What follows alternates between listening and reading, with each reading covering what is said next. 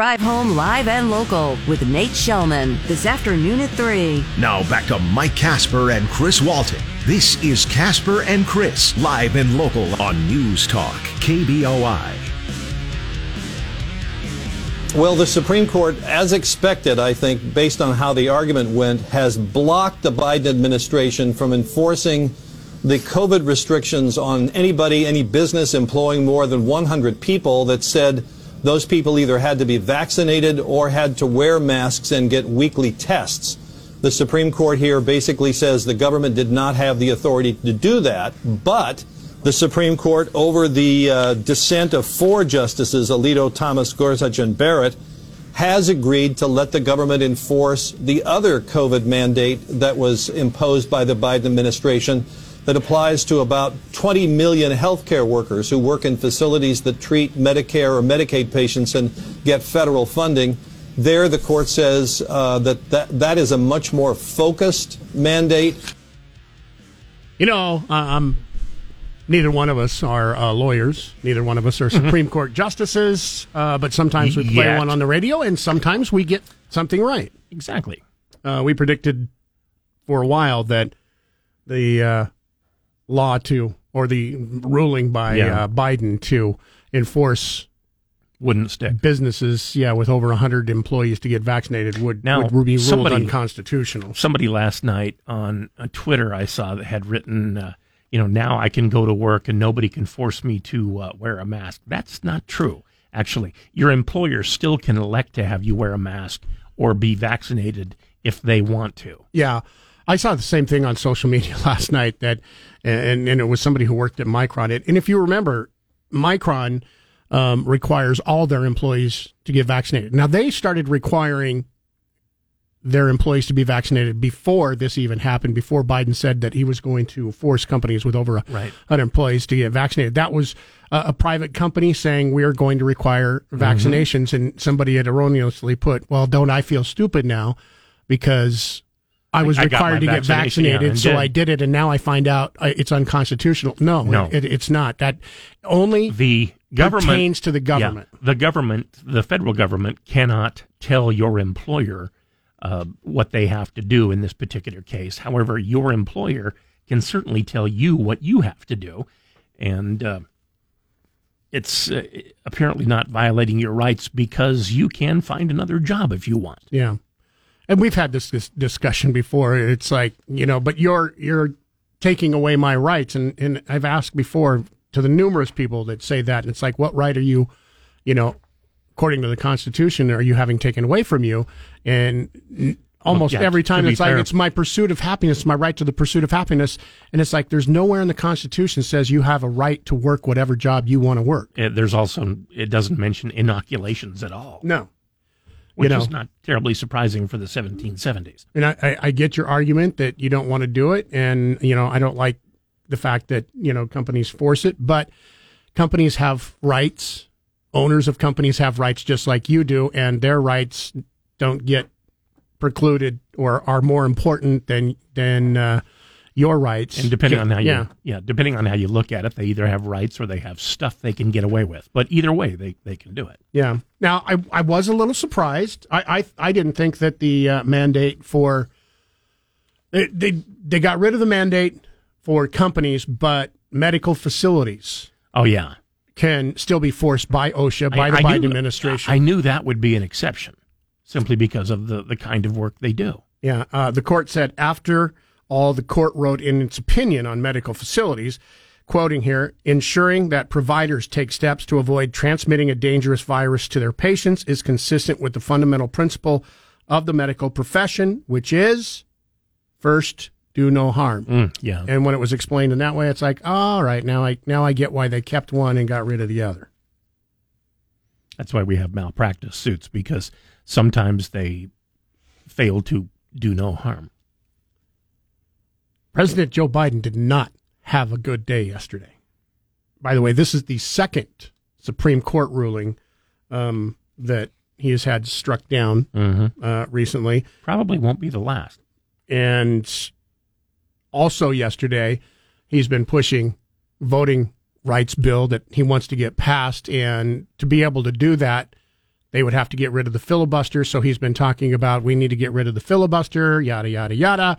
And Senator Sinema yesterday came out, not just in her opinion on the Senate floor, said she will not vote to get rid of the filibuster. And all it took is one Democratic vote. Mm-hmm. Um, and then there's no way that they can um, get rid of it. A little bit later this morning, we'll play what you, what she had to say um, yesterday in the Senate. So two massive defeats for the Biden administration uh, yesterday. Not having a good week. Um, the Quinni- Quinnipiac, am I saying that right? Poll, yeah, Quinnipiac. Yeah, poll came out. It's a school in Connecticut. The um, poll this week on uh, Biden's um, poll numbers um, down to 33%. That's pretty low. That's yeah, yeah. That that's pretty Basically, pretty low. It means one out of three people think you're doing fine. um. So in this room, uh, there would be one of us. Oh, it's probably our producer. No, he's pointing at you. Yeah, it, and look, three fingers are pointing back at him when he does it. Not a good week for hard Biden. To, hard to argue with that. Yeah, uh, not a good week um, for you know Democrats probably who are going to be running for reelection in the upcoming primary because you know you, you now you what you, you can't go back to your constituents and say, um, "Hey, we we fought for the vaccine mandate. It was ruled unconstitutional. Yay!" However, well, I guarantee Republicans you, will be using that. You can, but you will get into a discussion. yeah. People will go, wait, you're fighting for something that's unconstitutional and you see that as a good thing? we need to have a discussion, like Chris just said. Mm-hmm. So that's uh, some of the things we'll be talking about. Your thoughts on uh, it this morning? I know we live in Idaho. I'm going to guess that most of our phone calls uh, coming in are probably uh, going to say yay.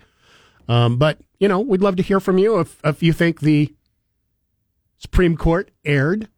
We'd love to hear from you and your thoughts. 208 336 3700, pound 670 on your Verizon Wireless. It is also Open Phones Friday. So we will talk about anything you want to talk about, any subject you want to bring up. That's what Friday is all about. It is all about you. So it could be something we talked about earlier this week or something completely off topic that yeah. you think we should be and talking about. Now for something completely different. So feel free to give us a call, 208 336 3700, pound 670 on your Verizon Wireless. Um, you can also email us. Uh, we understand there's sometimes you aren't able to call in. I know it is open phones Friday, but if you're not allowed to call and find it easier to get through on email, Chris at KBOI.com, Mike at KBOI.com. Send us an instant message through our fan page on Facebook. And you can also text us. And our text number is the same as our main number, 208 336 3700. With that said, time for a check on sports. Our first update this morning. It is Friday, and you know what that means. Clam chowder day. Not just any clam chowder, some of the best clam no. chowder you are going to find anywhere. Do you know that this is National Hot Pastrami Sandwich Day? And guess what? What? You can get a hot pastrami sandwich. Actually, you can't get a sandwich. You can get a sandwich at oh. Fat Guy's Fresh Deli. How, and by the way, how fortuitous. Their their pastrami sandwiches. Eh, I don't know. Have you had one from Fat Guys? Yeah. It's fantastic. Yes, it uh, get into Fat Guys today. Find out we're talking about the number one rated deli in Idaho. Also, it's National Bean Day, but, uh, you know, stick with the clam chowder. Probably don't have beans in their clam chowder, I'm guessing. Yeah, yeah, you never know, but no. Uh, on the PGA Tour, they're in Honolulu this week. Don't you feel sorry for them? Mm-hmm. Uh, what were they on the Big Island? I guess last week. Kevin Na. Oh, they were in Maui last week. Oh, Maui. It was yeah. Maui. You're right. Uh, Kevin Na leads after round one of the Sony Open in Hawaii.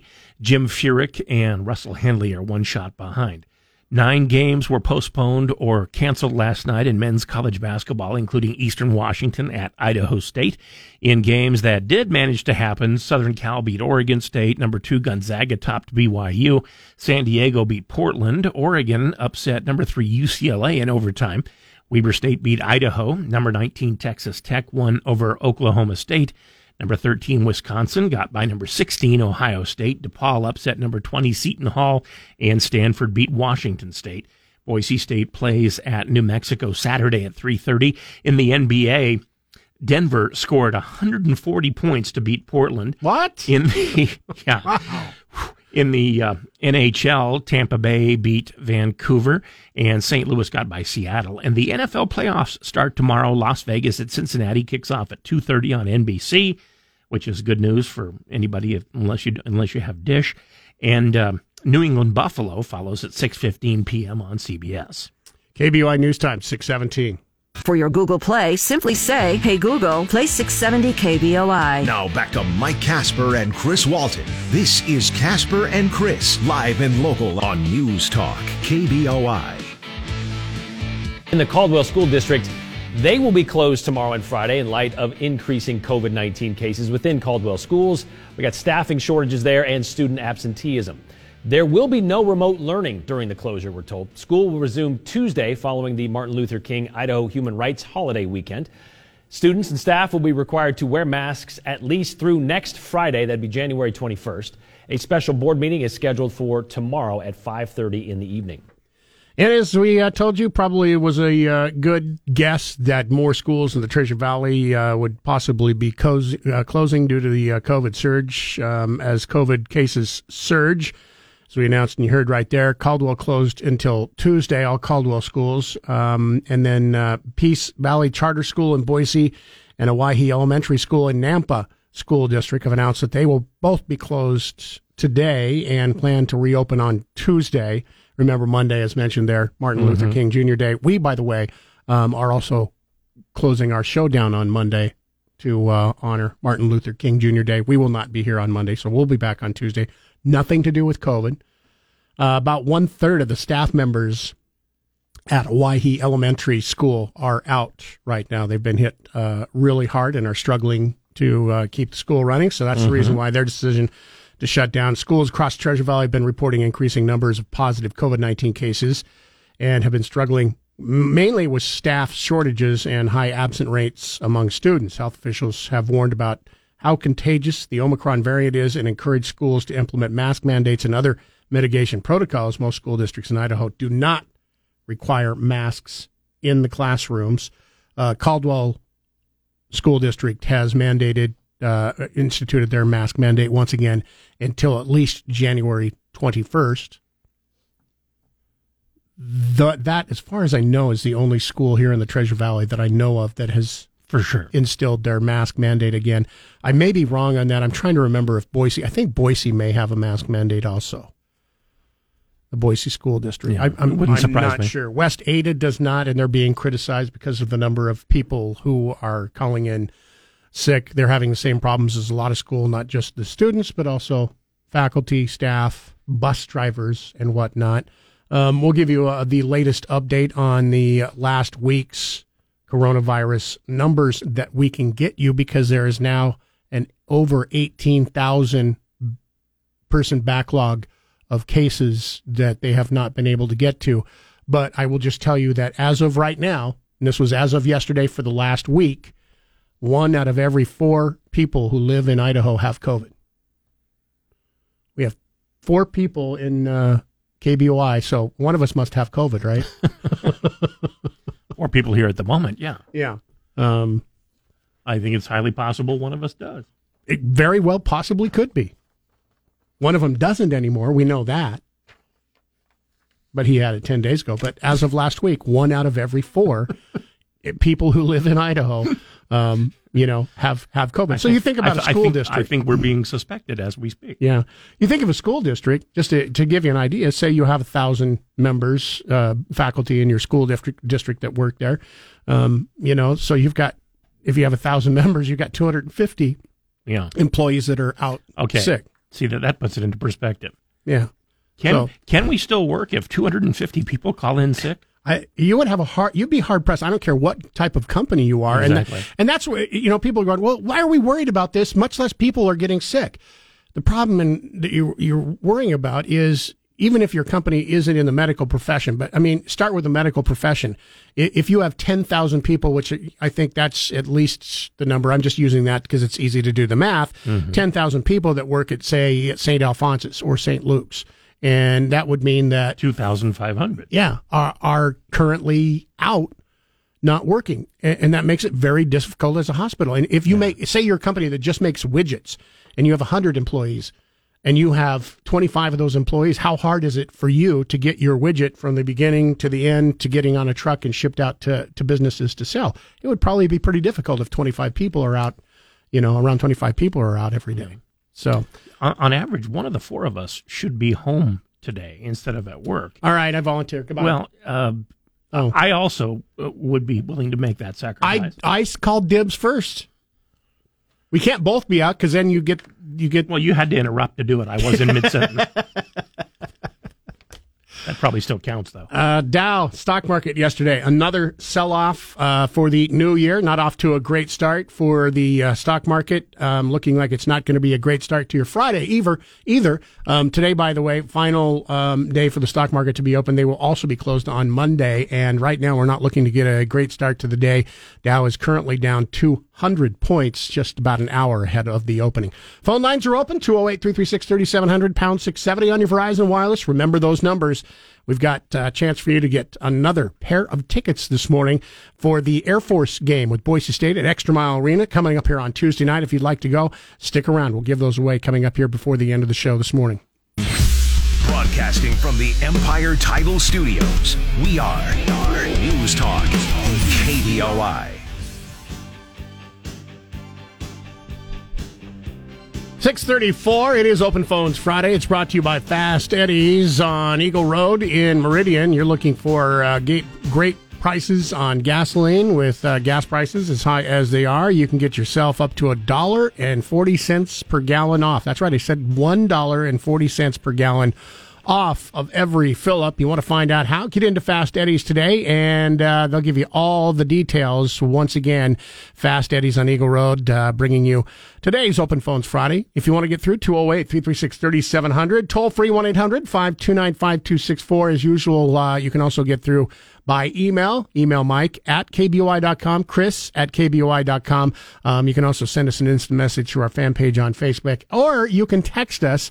Uh, our text number, same as our main number, 208 336 3700. The Great One, Mark Levin, tonight at 7. Now back to Mike Casper and Chris Walton. This is Casper and Chris, live and local on News Talk, KBOI. and off to postseason we go.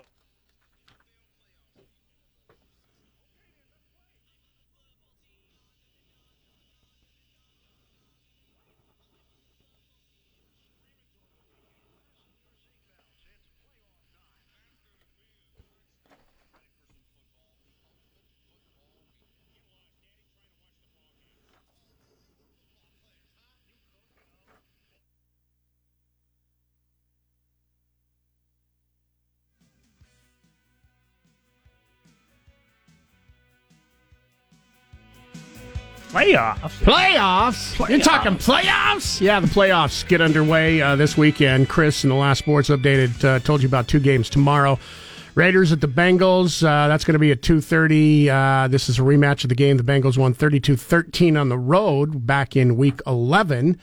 Uh, the Patriots will be at the Bills. Uh, then on Saturday evening, two division rivals will be meeting for the third time this season. The Patriots and Bills split their season series with the home team losing each time. By the way, um, meteorologists, weather people are predicting that this will be one of the coldest games ever played in the NFL playoff history.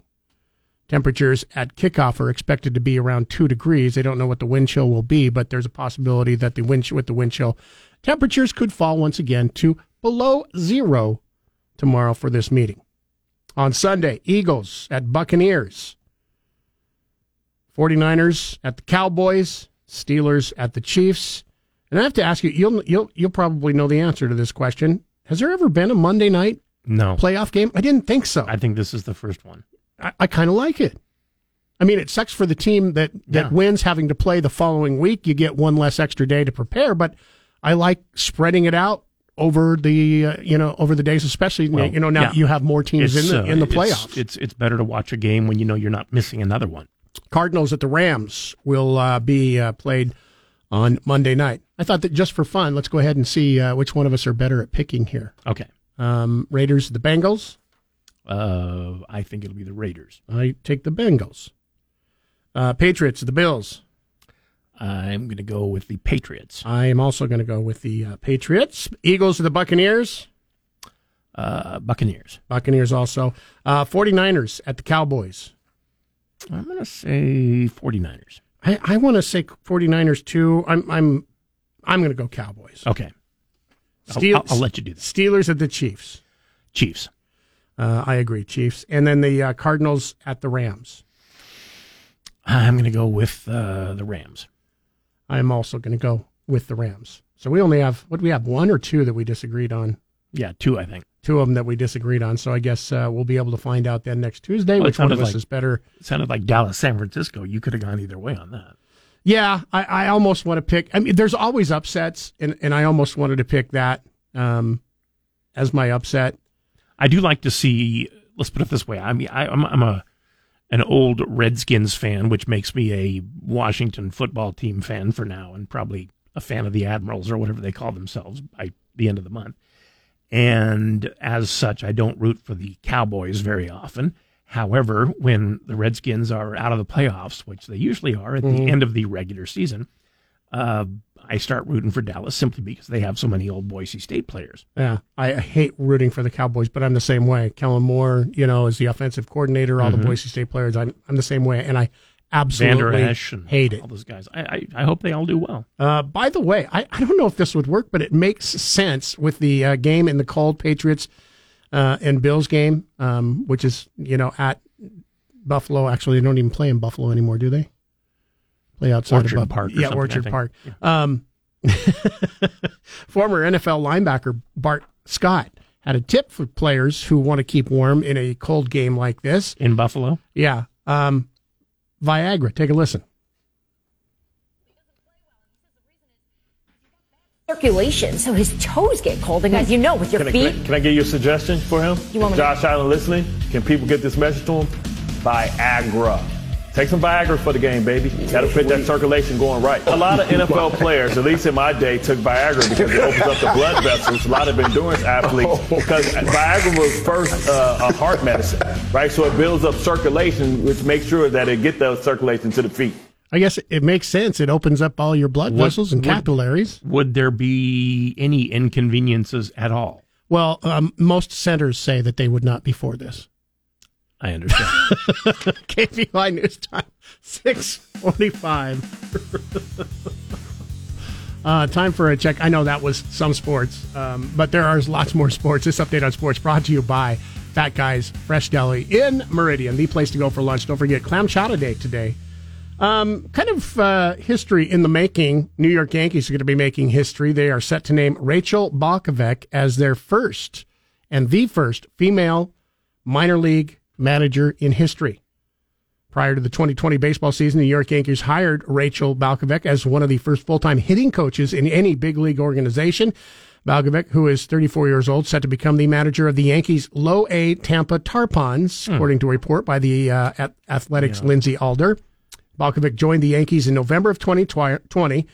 Um, Lawson uh, promoted Dillon Lawson, who, by the way, was the uh, organization's hitting coordinator, promoted her to Yankees batting coach last month. College softball player at both Creighton University and New Mexico, Balkovec uh, worked as strength and conditioning coach in the St. Louis Cardinals and Houston Astros organization and has spent a decade in organized baseball. Who knew?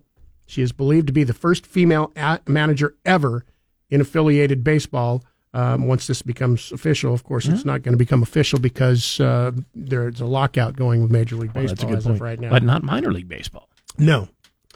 Um, during the tw- Oddly enough, the players are in a different union. during the 2021 season, Balkovec uh, was based in Tampa, Florida, as a Yankees minor league hitting instructor. So, looking like she has quite a bit of experience in the major leagues. I got to tell you, Tampa Tarpons is not a name I ever would have okayed. Sounds a little bit too much like something else, right? What is a tarpon? I mean, I know you put Well, tarp on generally, things. Is yeah. it a fish? Generally, the ground before you put the tent up, I would say. Yeah. I think tarpon is a fish, isn't it? yeah. Yeah, that's what I thought. So, yeah. That's your uh, sports update 208 336 3700, pound 670 on your Verizon Wireless. Those are our phone numbers. Uh, we'll take a break. Coming up, we've got a $50 gift certificate also on the way for you uh, here this morning to give away for our Casper and Chris Damn Near Impossible question. We'll give you the question coming up here uh, on the way in about 10 minutes. Stick around. Be a part of the show at 336 3700 or toll free 1 800 529 KBOI. Now, back to Casper and Chris on News Talk KBOI.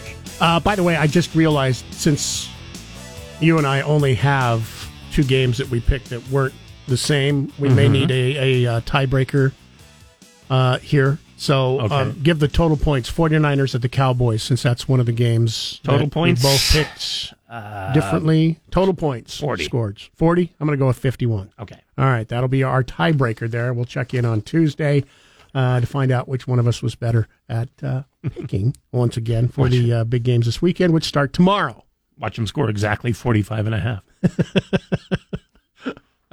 If that that would make history, wouldn't it? Yes, Look, it they would. scored 45 and a half points. I believe it would be the first football game. ever with a half a point. Yeah. Although the way the Raiders Chargers game was going last week, it wouldn't have surprised me if that game ended up, you know, with a half with a one team score. winning by a half Yeah. point. Yeah. Uh, also on the way for you this morning, um, uh, we've got tickets to the Boise State game coming up uh, next Tuesday night against Air Force, the only home game that they have uh, over about a two week schedule. So we'll have tickets if you'd like to go see them play at home.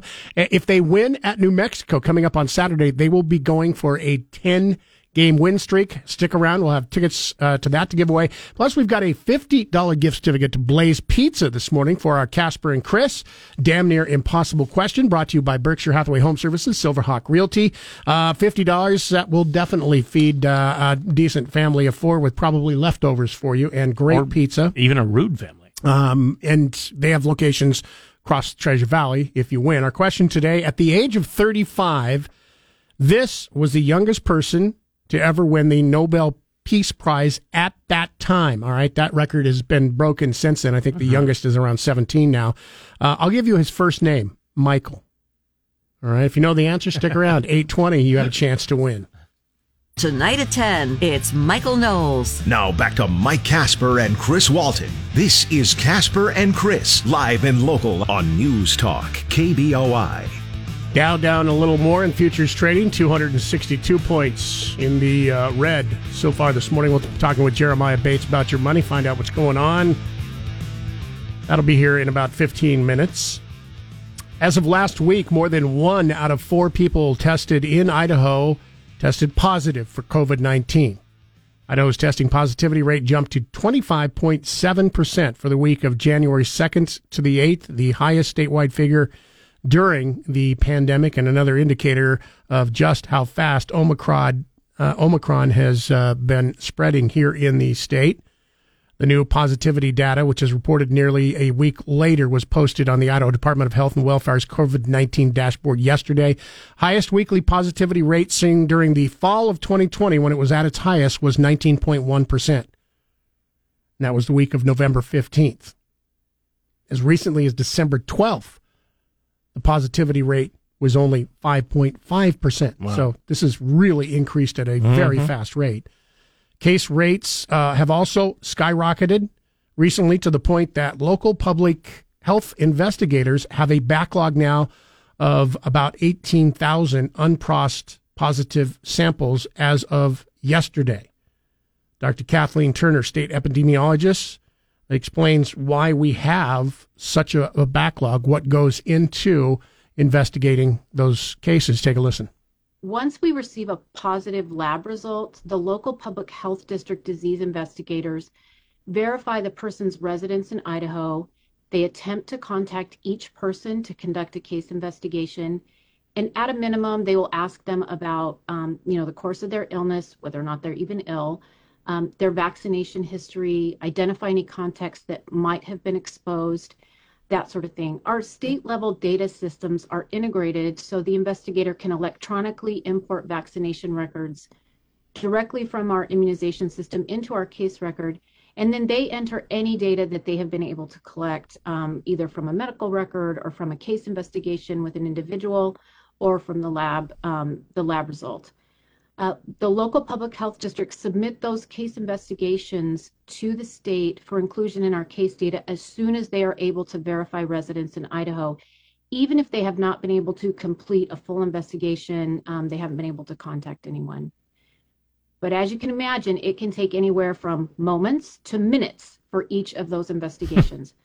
With about 3,000 positive results that um, Idaho public health districts are having to manage every day, it is exceedingly difficult to turn those investigations around within 24 hours. And for that reason, some of our public health districts have been unable to keep up with the recent volume of laboratory results. So for that reason, we are publishing the number of pending lab results to provide some context to our incidence data that um, are all summarized on our dashboard. And I'm going to take the time to display a visual that will help you um, see what our case counts might look like if we were not at the point where we're getting so many lab results that we're unable to process them all within 24 hours. I didn't know that that much went into the investigations, finding out, you know, whether you are actually a resident of the state, which is kind of a good thing because, you know, you don't want people who are non-residents to be Gee, counted a, counted for, uh, you know, the state positivity rate. There, there there's a um, a practice that could be used in other things as well. By the way, what's she said? It can take between moments and minutes. What's the difference between yeah, a moment and a minute? I was going to say that's the first time I've ever heard anybody say that. It kind of made me laugh when I heard that. It yeah. could take anywhere from moments to minutes. By the way, how many, um, how many, how many minutes? Nearly a thousand. All positive test samples, uh, genomically sequenced by Health and Welfare in recent weeks, have been the Omicron variant, which suggests that the new variant has now pretty much overtaken Delta in Idaho. While COVID 19 hospitalizations in Idaho have climbed steadily in recent days, there are not near where they were last fall when Idaho activated crisis standards of care for Idaho hospitals to allow them to ration care if necessary. So that's good news. Um, research so far shows Omicron more transmissible but causes less severe illness than Delta in most people. In recent days, Dr. Stephen Nemerson, Chief Clinical Officer for St. Alphonsus Health System, called Omicron among the most contagious viruses ever known to man. Gotcha. Now, I, I, and I know we've we've we've had people call into the show and write into the show and say, why are we, you know, making such a big deal? You know, if Omicron is showing that it's it's much less severe as far as illness, you know, side effects uh, causes much less deaths. Um, I, I think you're you're seeing that as of right now because it's affecting Idaho differently than what Delta did. Delta, you had so many people that were overrunning different hospitals through the state, ICUs and things like that. You don't have that going on. Now we have a different problem. There are so many people sick at the same time that the people who would be waiting on you at hospitals, doctor, are, doctors are that are needed, are are out because they're sick. Mm, um, my okay. my daughter got a, a, view of this last night. She um, had to go to the emergency ra- room last night for stomach pain, and she sat there for two hours in pain in pain. Yeah. At a time when you wouldn't expect, um, you know, an emergency room to be overly super busy, you know, at nighttime, um, early in the evening. But this just goes to show that it's it's affecting our hospitals differently. Yes, they're not being overrun. Unfortunately, there's just not enough people um, to wait on you if you do go to the hospital. Mm-hmm. St. Luke's Health System, 14 day average positivity rate for hospital patients as of Thursday was 24 percent. St. Al's, 33%. Wow. Um, between January 3rd and January 12th, Primary Health Medical Group had a test positivity rate of 38%. On Monday, nearly a sixth of primary health employees were unable to work because they had tested positive or were showing symptoms and were waiting on their own test results. At least seven of the group's clinics have been clo- have seen closures in recent days. On uh, Thursday, this was yesterday, the group's website showed two urgent care clinics one in downtown Boise, one in Caldwell, would be closed through January 23rd. Clinics in Eagle and Meridian were scheduled to be closed uh, today. All primary health locations have begun closing at 7 p.m., uh, which is an hour earlier than normal, so mm-hmm. that employees have time to finish up their work for the day and they're not sitting there stuck until 9, 10 o'clock at night before they can leave to go home. KBOI News Time is uh, 714 208 336 3700, pound 670 on your Verizon Wireless if you want to get through. It is Open Phones Friday. Um, we can talk about uh, COVID. We can talk about uh, the tough day that President Biden had yesterday, the Supreme Court ruling that uh, mandates for vaccines for employers with over 100 employees was struck down. as unconstitutional. Um, we can talk about that or something completely off topic that you want to talk about. That's what Open Phones Friday is all about. Go ahead and give us a call. We'll uh, talk with Jeremiah Bates coming up here in just a couple minutes uh, about what's going on with the stock market today, down over 250 points right now, though. Time for another check on what's going on with sports this morning. With Chris. It's brought to you by Fat Guys Fresh Deli and Meridian, the place to go for lunch. And uh, Fridays, especially that place to go because it's clam chowder day, ladies and gentlemen. The best clam chowder you're going to find at the number one rated deli in the state of Idaho. Find out why they are rated number one. Get in today for lunch. The Houston Texans need a new head coach. They fired David Culley after only one season yesterday and a record of four wins and 13 losses. Those mentioned as likely candidates include recently fired Miami Dolphins head coach Brian Flores, New England offensive coordinator Josh McDaniels, and Tampa Bay offensive coordinator and former NFL quarterback Byron Leftwich. Do you surprised by that one a little bit? Only only one year, especially as well as they played toward the end of the season with a crappy quarterback. Mm-hmm. Yeah, I was I was like, what? And this just gives a perfect example. You know, Brian Flores being fired with as good as the last half of the season went. Yeah, they had like a winning streak yeah, at the end. And, and I think they won seven of or eight of nine games, I think, towards the end of the season. And then you have a, a, a team that didn't have a, a, quarterback to speak of and played very well towards the end of the season, only one season, him fired. That, that you see franchises like that mm-hmm. who make changes like that, and you go, well, that's why every year they have one of the top ten draft picks nope. in the NFL. But it's not that they have no consistency; it's that they're just con- consistently lousy. Yeah, there yeah. you go. Novak Djokovic's visa was revoked for the second time wow. this morning by the Australian government. It was first revoked last week at the Melbourne airport because Djokovic refuses to get a COVID vaccination and Australia is somewhat hardcore about that. Then a judge ruled a procedural error was made when revoking it. So the uh, visa was then reinstated. And then Australia's immigration minister immediately revoked it again because he could. Djokovic is attempting to compete in the Australian Open, for which uh, play actually began five days ago. He's got an upcoming match scheduled, and uh, if, if they, right now they won't let him out of quarantine. Just a crazy story. Now he has appealed, so who knows? Maybe he'll get back to be able to play. How, how much would it suck? Well, it, he it, plays and wins one, and then say, "Oh no, now we're now we're yeah, deporting exactly.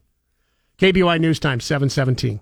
Time for the Morning Market Report. Powered by CapEd Credit Union. Keeping you informed about your money before the market opens. Sponsored by Tree City Advisors. On News Talk, KBOI, Boise. 722. Time to talk about uh, your money as we head into the weekend. Final trading day before next Tuesday, and looking like it's not going to get off to a uh, fantastic start this morning. As of right now, eight minutes ahead of the opening, Dow is down 255 points. Um, does this have anything to do with the uh, retail sales being released this morning, or is this something else? Yeah, it's it's a combination of kind of all of it. it it's a combination of the hot inflation data that we received this week uh, in addition to retail sales. However, you pierce back that headline. It's really not as bad as it looks like, and we'll, we'll get into that. But additionally, you, we had our first round of earnings reported from the big banks. Yeah, JP Morgan, Citigroup, Wells Fargo. And while JP Morgan did beat expectations, it's, their shares are falling, which is weighing down on the Dow Jones Industrial Average. It was similar with Citigroup because their tr- certain pockets of their revenues are down, and they have rising costs to compensation, higher expenses across the board. Uh, Citigroup showed some weakness in its consumer banking unit, so we're seeing those way down on these broader markets. But so, wouldn't increase in interest rates, and we're hearing there are three, at least three of maybe four, wouldn't that be good for banks? Yeah, no, certainly. Which in the past, like over the past two weeks, when the this inf- inflation conversation's been happening, we've seen the larger banks like J.P. Morgan, Citigroup, Wells Fargo, those have performed quite well. But it, remember, the market's forward looking. I mean, they're going to look at that point and say, "Great, let, let's adjust it accordingly." Earnings comes out, they pierce back those earnings, they see what is sustainable moving forward, and what they're really seeing is, hey, the increased compensation that they need to pay or these weaknesses that they have can these earnings keep pace? And the market's basically saying no. And We're seeing that reflect today. Um, however, if when interest rates continue to rise, that conversation could turn. I still think financials, if you're looking for a value play, meaning trying to find a stock that isn't really expensive compared to its earnings, banks are still looking quite attractive in my opinion. Now, if we're looking at the retail sales, it did show a decline in December. All the headlines are going to say it was unexpected. But let's be realistic here. Omicron was in full force in December. Uh, retail sales were up. We saw a burst in spending in the fall. Thinking, uh, looking at October, November, consumers were worried about availability of items due to supply chain issues. They were worried about the cost. So a lot of the retail sales we usually see a bump in December. A lot of that was just moved forward earlier in the year. Mm-hmm. And not to mention, if you look at retail sales year over year, it rose by over 19%. Americans spent more than 1.2 trillion more dollars in 2021 than in 2020. Spending was also up in 2019. So uh, the consumer still looks strong. And the reason why these numbers are important, consumer spending makes up about 69% of the roughly $23 trillion U.S. economy. So that's why, you know, these numbers are important, but looking at the month over month, you got to be a little, the context is important behind it. All right. Uh, we will talk to you next Tuesday. Uh, Monday, uh, we have off, so we're going to give you the day off too. I don't know if you have it off for your, your regular job or not. Markets are closed, so uh, Jeremiah's closed. All right. day as well. we will talk to you next Tuesday. Have yourself a great weekend. And of course, uh, we'll get an update on what's going to be going on with the opening of the uh, stock market here coming up in about five minutes see if we stick right where we are at right now. As of the Dow, as of now, the Dow is down over 250 points. Have yourself a great weekend, Jeremiah. Thanks, gents. Likewise. Broadcasting from the Empire Title Studios, we are News Talk KBOI. 733 thanks for listening in and uh, being a part of the show. You can even be more of a part of the show by taking part by calling us up 208-336-3700 pound 670 on your verizon wireless. It is open phones friday. We'll talk about whatever you want to uh, talk about you can also email chris at kboi.com mike at kboi.com we talked a little bit about the uh, football games coming up this upcoming weekend uh, super um, what, what, are they calling this thing the uh, super playoff round because you've got all the teams playing with the exception of the two teams that uh, have a bye mm-hmm. if you are a betting person um, I would say stay away from the uh, Steelers, betting on the Steelers to win. Even Ben Roethlisberger admits that his Steelers don't have a chance against the Chiefs this yeah, weekend. I mean, we're probably 20 point underdogs, and we're going to the number one te- the number one team that I know they're not the number one seed, but they're the number one team that's won the AFC the last two years. Arguably the best team in football. We don't have a chance, so let's just go in and play and have fun. we don't have a chance. We're just going to show up. We're going to have fun. We're going to call it a day. I, I, I bet they're going to put a little more effort into it than that. Well, I hope I hope so. I got good news for you. you do? Uh, the season five premiere of Yellowstone is coming in May. Oh, I hope that's true. It is. Because I had to wait 18 months for the last one from season three to uh, season four. Oh, actually, production resumes in May, it, will show up about September. it's not near as good. Yeah, I, was I, like, I misread yes. that. Uh, yes. Well, I, I, saw the headline. It says uh, Yellowstone coming back in May. Yeah, to the set. uh, by the way, um, the only group of people in Las Vegas happier than the Raiders after Sunday's 35-32 victory over the Los Angeles Chargers were the odds maker down the street, mm-hmm. who were seconds away from having to pay out over a billion dollars. Really? Industry insiders uh, said that uh, public winnings on a tie between the AFC rivals would have exceeded $1 billion across all books. And there was even more payouts because there were apparently a bunch of people that made a parlay bet. Um, and as we all know, the Raiders kicked a game winning field goal as time expired and avoided uh, catastrophe across the betting markets. But we also know that at one point before a timeout was called by San Diego, they were going for the tie. Mm-hmm. They were just going to be happy with the tie, knowing that they were going to the, be, be going to the playoffs. Um, instead, Chargers called timeout and they changed that and ended up winning the game. Going into Sunday, the Jacksonville Jaguars uh, upset the Indianapolis Colts, set up the situation then for Sunday night football where the Chargers and Raiders would both reach the postseason with a tie. The odds were long to begin with, 12,000 to 1. But some bettors found a way to make it even more astronomical.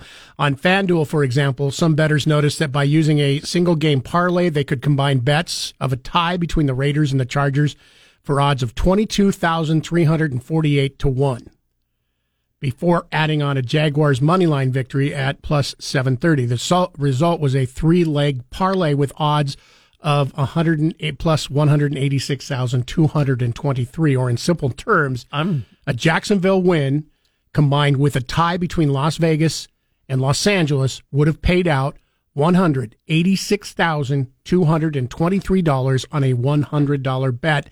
And apparently there were a lot, uh, a lot of people who had laid down that parlay.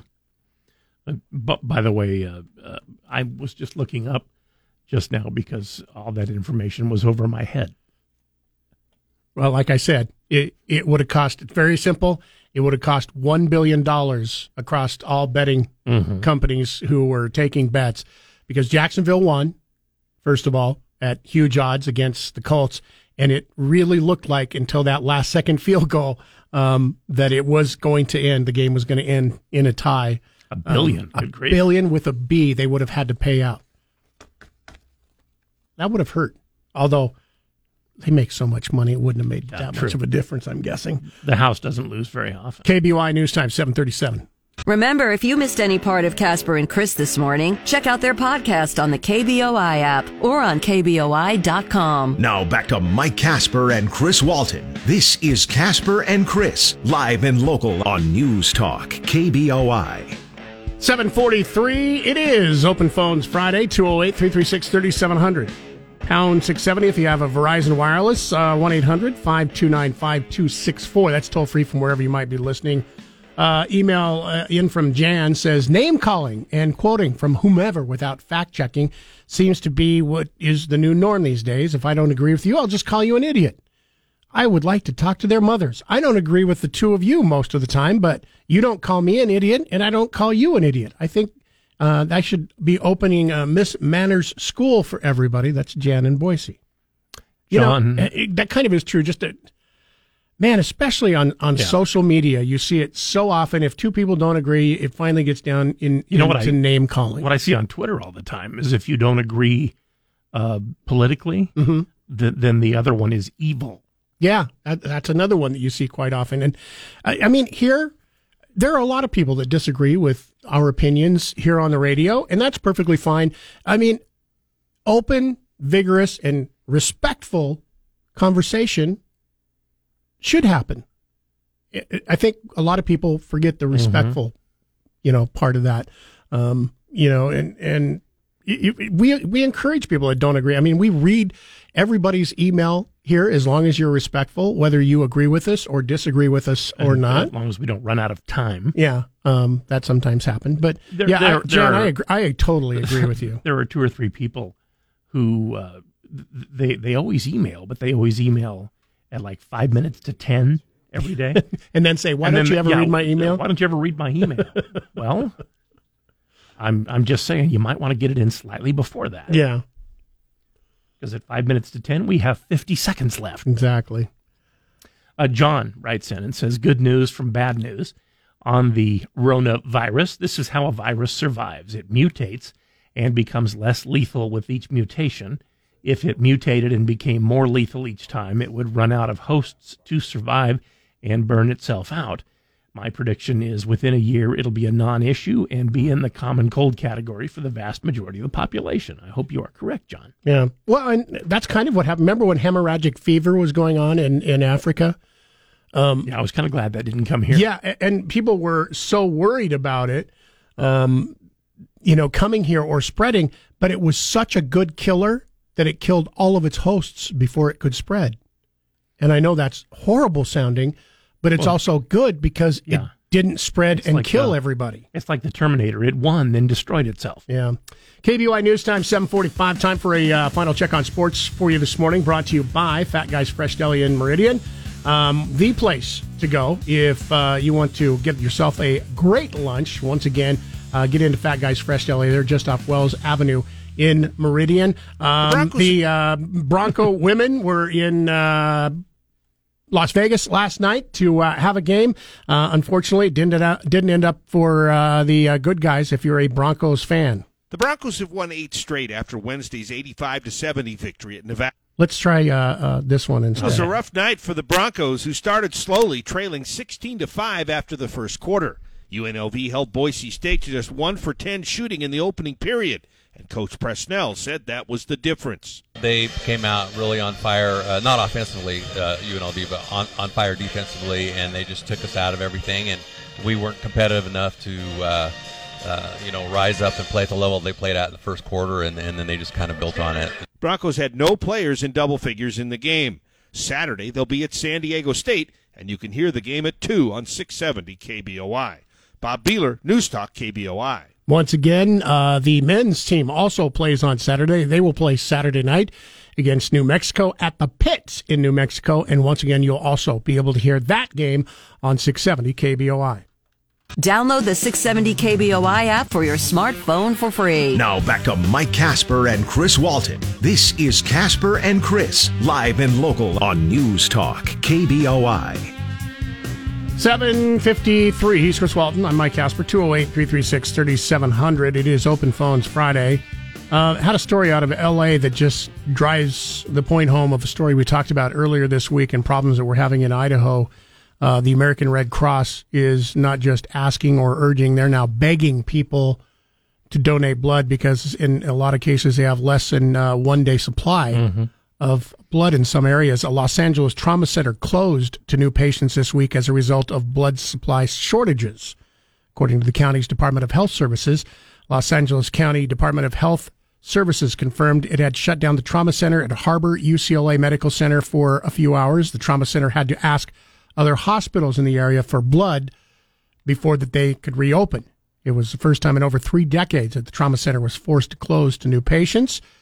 The uh, director of Health Services Department said that unless we see an immediate reprioritizing of the current blood supply by Southern California blood, blank, blood, banks so that the available supply is prioritized for distribution, uh, we're going to see um, trauma centers having to close more frequently and for longer periods of time in coming weeks.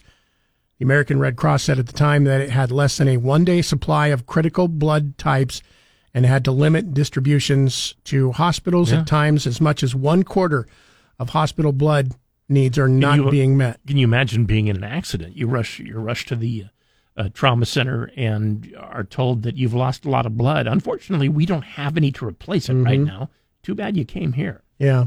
Uh, and that um, that's what you're seeing happening. So once again, cannot reiterate enough.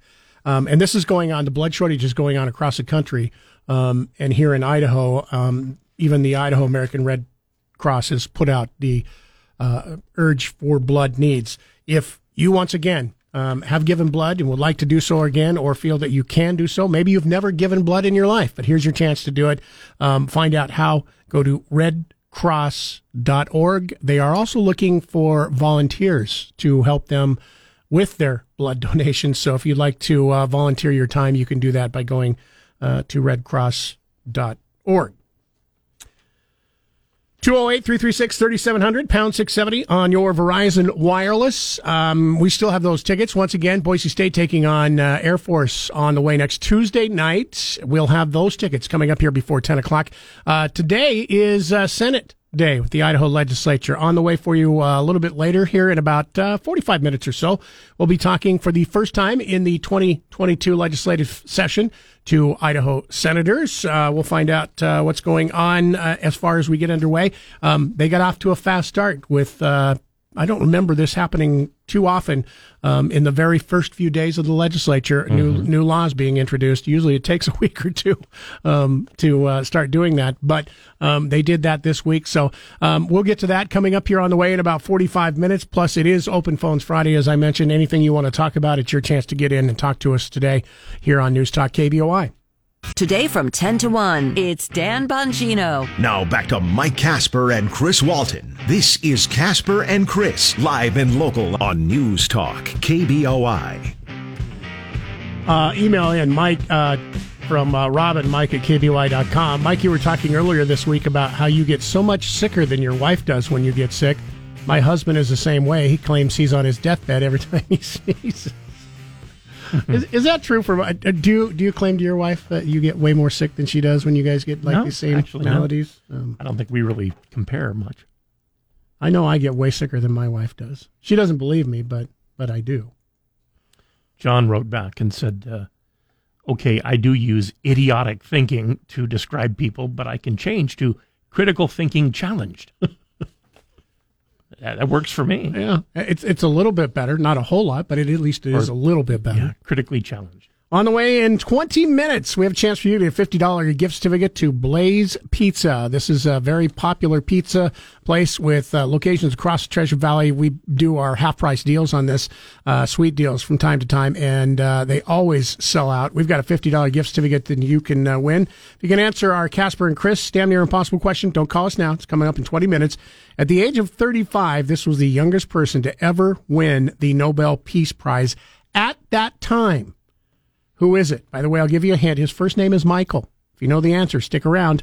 20 minutes from now, you can win that pizza gift certificate. Get 670 KBOI on Alexa. First say, Alexa, enable the 670 KBOI skill. Then, when you want to listen, say, Alexa, open 670 KBOI. Now back to Mike Casper and Chris Walton. This is Casper and Chris, live and local on News Talk, KBOI. The uh, stock market's been open now for about uh, 36 minutes. Dow down 167 points. As a matter of fact, all the uh, index, take that back. Nasdaq is up 27 points. Um, the uh, Standard and Poor and uh, Dow both down as of right now after the sell-off. As a matter of fact, all three indexes are in the red for the uh, year. Not off to a good start for the year so far in 2022, but it's early. Things can change. That's true. Uh, Joe Biden has to be hoping that things change. Man, he had a horrible day yesterday. First off, uh, the Supreme Court shot down his vaccine mandate. So that's pretty much dead. And then uh, later in the day, U.S. Senator uh, Kyrsten Sinema sent liberals into a rage after dealing a fatal blow to Joe Biden's effort to bypass the filibuster. In a speech on the Senate floor, Sinema reminded Democrats about the last time they bypassed the uh, filibuster to get judicial nominees passed. Republicans ultimately ended up doing the same to get the Supreme Court nominees through when they got the power back in the Senate. Additionally, uh, Sinema said removing the filibuster would not guarantee that we prevent demagogues from being elected and that getting rid of it would merely be treating the symptom of partisanship and not the underlying problem. Take a listen. Senators of both parties have offered ideas, including some that would earn my support, to make this body more productive, more deliberative, more responsive to Americans' needs, and a place of genuine debate about our country's pressing issues. And while this week's harried discussions about Senate rules are but a poor substitute for what I believe could have and should have been a thoughtful public debate at any time over the past year, such a discussion is still a worthy goal. But a discussion of rules falls short of what is required. American politics are cyclical, and the granting of power in Washington, D.C. is exchanged regularly by the voters from one party to another. This shift of power back and forth means the Senate 60s vote threshold has proved maddening to members of both political parties in recent years. Viewed either as a weapon of obstruction or a safety net to save the country from radical policies, depending on whether you serve in the majority or the minority.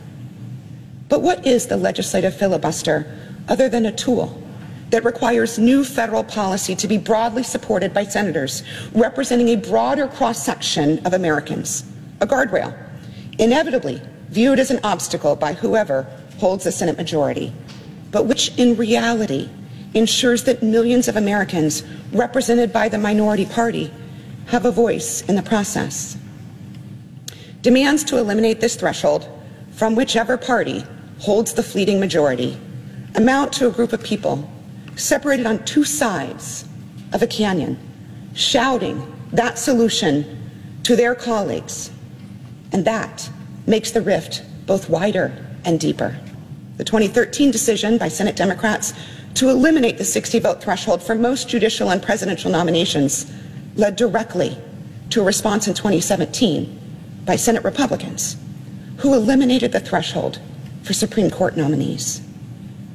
These short sighted actions by both parties have led to our current American judiciary and Supreme Court, which, as I stand here today, is considering questions regarding fundamental rights Americans have enjoyed for decades. Eliminating the 60 vote threshold on a party line with the thinnest of possible majorities to pass these bills that I support will not guarantee that we prevent demagogues from winning office. Indeed, some who undermine the principles of democracy have already been elected. Rather, eliminating the 60 vote threshold will simply guarantee that we lose a critical tool that we need to safeguard our democracy from threats in the years to come. Once again, that's U.S. Senate uh, Senator Kyrsten Sinema yesterday in uh, front of the Senate. Now, Senate Majority Leader Chuck Schumer earlier this week said that he was going to call for a vote and uh, make people on the record vote against mm-hmm. if they didn't want the filibuster. Um, pretty much that uh, put a stop to putting a vote because she put on the record uh, in Congress yesterday and the Senate yesterday saying, I will not vote for it. So um, Schumer probably would have looked pretty dumb by calling for a vote after she'd already said it. Um, also, Senator Manchin has also um, on the record said that he does not support getting rid of the filibuster. It only takes one because it's a 50 50 tie. So they need all 50 Democrats and then the vice president, the vice president um, would Who have to ties. yeah cast the uh, final vote. So with her going on the record yesterday saying even though she supports the bills that the Democrats want to introduce, she said she's not going to support getting rid of the filibuster. And Chuck Schumer has even said in the past when this had come up that he is not in favor of getting rid of the filibuster, except in this particular instance. Um, he wants to pass certain bills that he's in mm-hmm. favor of and that the Democrats are in favor of. So it's okay to get rid of the filibuster for that, just not for anything else. And once again, we've talked about this. My my opinion: if you want to get rid of the filibuster, and you can come up and do it in a bipartisan way with Democrats and Republicans coming together and say, just have a discussion on the filibuster. Getting rid of the filibuster just so you can pass a bill that you can't pass on your own seems once again short sighted. And the senator gave you a couple of reasons why it seems short sighted because mm-hmm. it's worked against them in the past. it'll it'll work against anybody who's in the minority. Yeah, if, if I mean, it, and, yeah, and, and I mean, it could come as soon as so the the moral there, don't be in the minority. And and it swings back and forth. I mean, you, you just look. We we had a completely different look at Congress and the presidency um, just a few short years ago, mm-hmm. right? When sure. Republicans had control of everything, just like Democrats do um, right now. How long is it going to last? Hard to say. It's always surprising uh, when uh, one party, either one really, holds uh, the Senate, the House, and the presidency, how how little actually gets done. Yeah, is it? You would think there would be a lot get done, right? I, I thought the same like, thing. Know, pass a bill every afternoon, but, yeah. but they don't do that. Uh, 208 336 3700, pound 670 on your Verizon Wireless. Speaking of uh, passing bills, uh, we're going to be talking with the Senate coming up now that the legislature is back in session and uh, we've got some bills introduced. Nothing I don't believe has been passed so far, but we'll find out. We'll be talking with Democratic Senator Michelle Stennett of uh, District 26 in Ketchum and also Republican Senate President, President Pro Tem. Um, Chuck Winder will be with us, District 20 here in Boise. Uh, we'll be doing that coming up here in just about 15, 20 minutes from right now. When we come back after Bronco Sports today, we've got a $50 gift certificate to give away to Blaze Pizza with our Casper and Chris damn near impossible question. But as I said, that will be coming up right after Bronco Sports today. Ben Shapiro this afternoon at 1. Now back to Mike Casper and Chris Walton. This is Casper and Chris, live and local on News Talk, KBOI. All right, Casper and Chris, damn near impossible question brought to you by Berkshire Hathaway Home Services, Silverhawk Realty. $50 gift certificate to Blaze Pizza is what we have uh, for our question today, if you can answer it. And uh, Ryan is going to get first crack at it. Ryan, at the age of 35, this was the youngest person to ever win the Nobel Peace Prize at that time. Who is it? Martin Luther King Jr. But it, his first name was actually Michael King Jr. That's it right. is. Congratulations. His his father was, right. of course, uh, Martin Luther King, but he was originally Michael King. And uh, his church, the Baptist Church, sent him to Europe to a convention, and he got to know more about Martin Luther while he was in Germany and did not like the Nazis, and so decided to change his name to Martin Luther King, and at the same time changed his son's name to Martin Luther King Jr.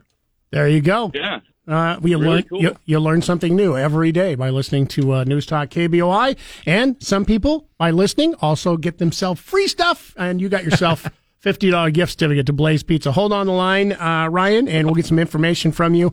Uh, congratulations to all of our winners this week. We're not done with the winning, by the way. Still on the way before 10 o'clock. You have a chance to go to the game next Tuesday night. Uh, this is gosh, in, in about I'm trying to think here. It, it's at least three weeks, right, since we've had a home game at Extra Mile Yeah, Arena think- with think uh, so. cancellations and everything. Not sure exactly how many days, but around that. Yeah, a- and there. This is the only home game that will be through next week. All the other games next week are going to be on the road. So um, you have a chance to go see this game. Um, they're looking really good, and if they win this weekend, they'll be going for a 10 game win streak against Air Force. We'll have a chance for you to win those tickets still on the way this morning. Be ready to call when we give you that cue to call at 208 336 3700 or pound 670 on your Verizon Wireless. We're going to take a break. News coming up at the bottom of the hour. Then we're going to be talking with Idaho legislators to find out first week of the session, uh, which ends today, began Monday. Uh, what's going on? What are the plans? What are their thoughts? We're going to be talking with Senator Michelle Stennett, District 26 in Ketchum, Ketchum and also uh, Republican Senate President Pro Tem. Uh, Chuck Winder will also be with us, District 20 in Boise. That's on the way here in about 12 minutes on News Talk KBOI. Broadcasting from the Empire Title Studios, we are News Talk KBOI. Mike Casper for Budget Blinds and Inspired Drapes. And as we are headed into the new year, Budget Blinds has some great savings for you to take advantage of right now. Check it out. Right now, you can get 25% off their exclusive Enlighten style window coverings, including cell shades, wood and faux wood blinds, roller shades, Roman shades, vertical blinds right now. Check it out.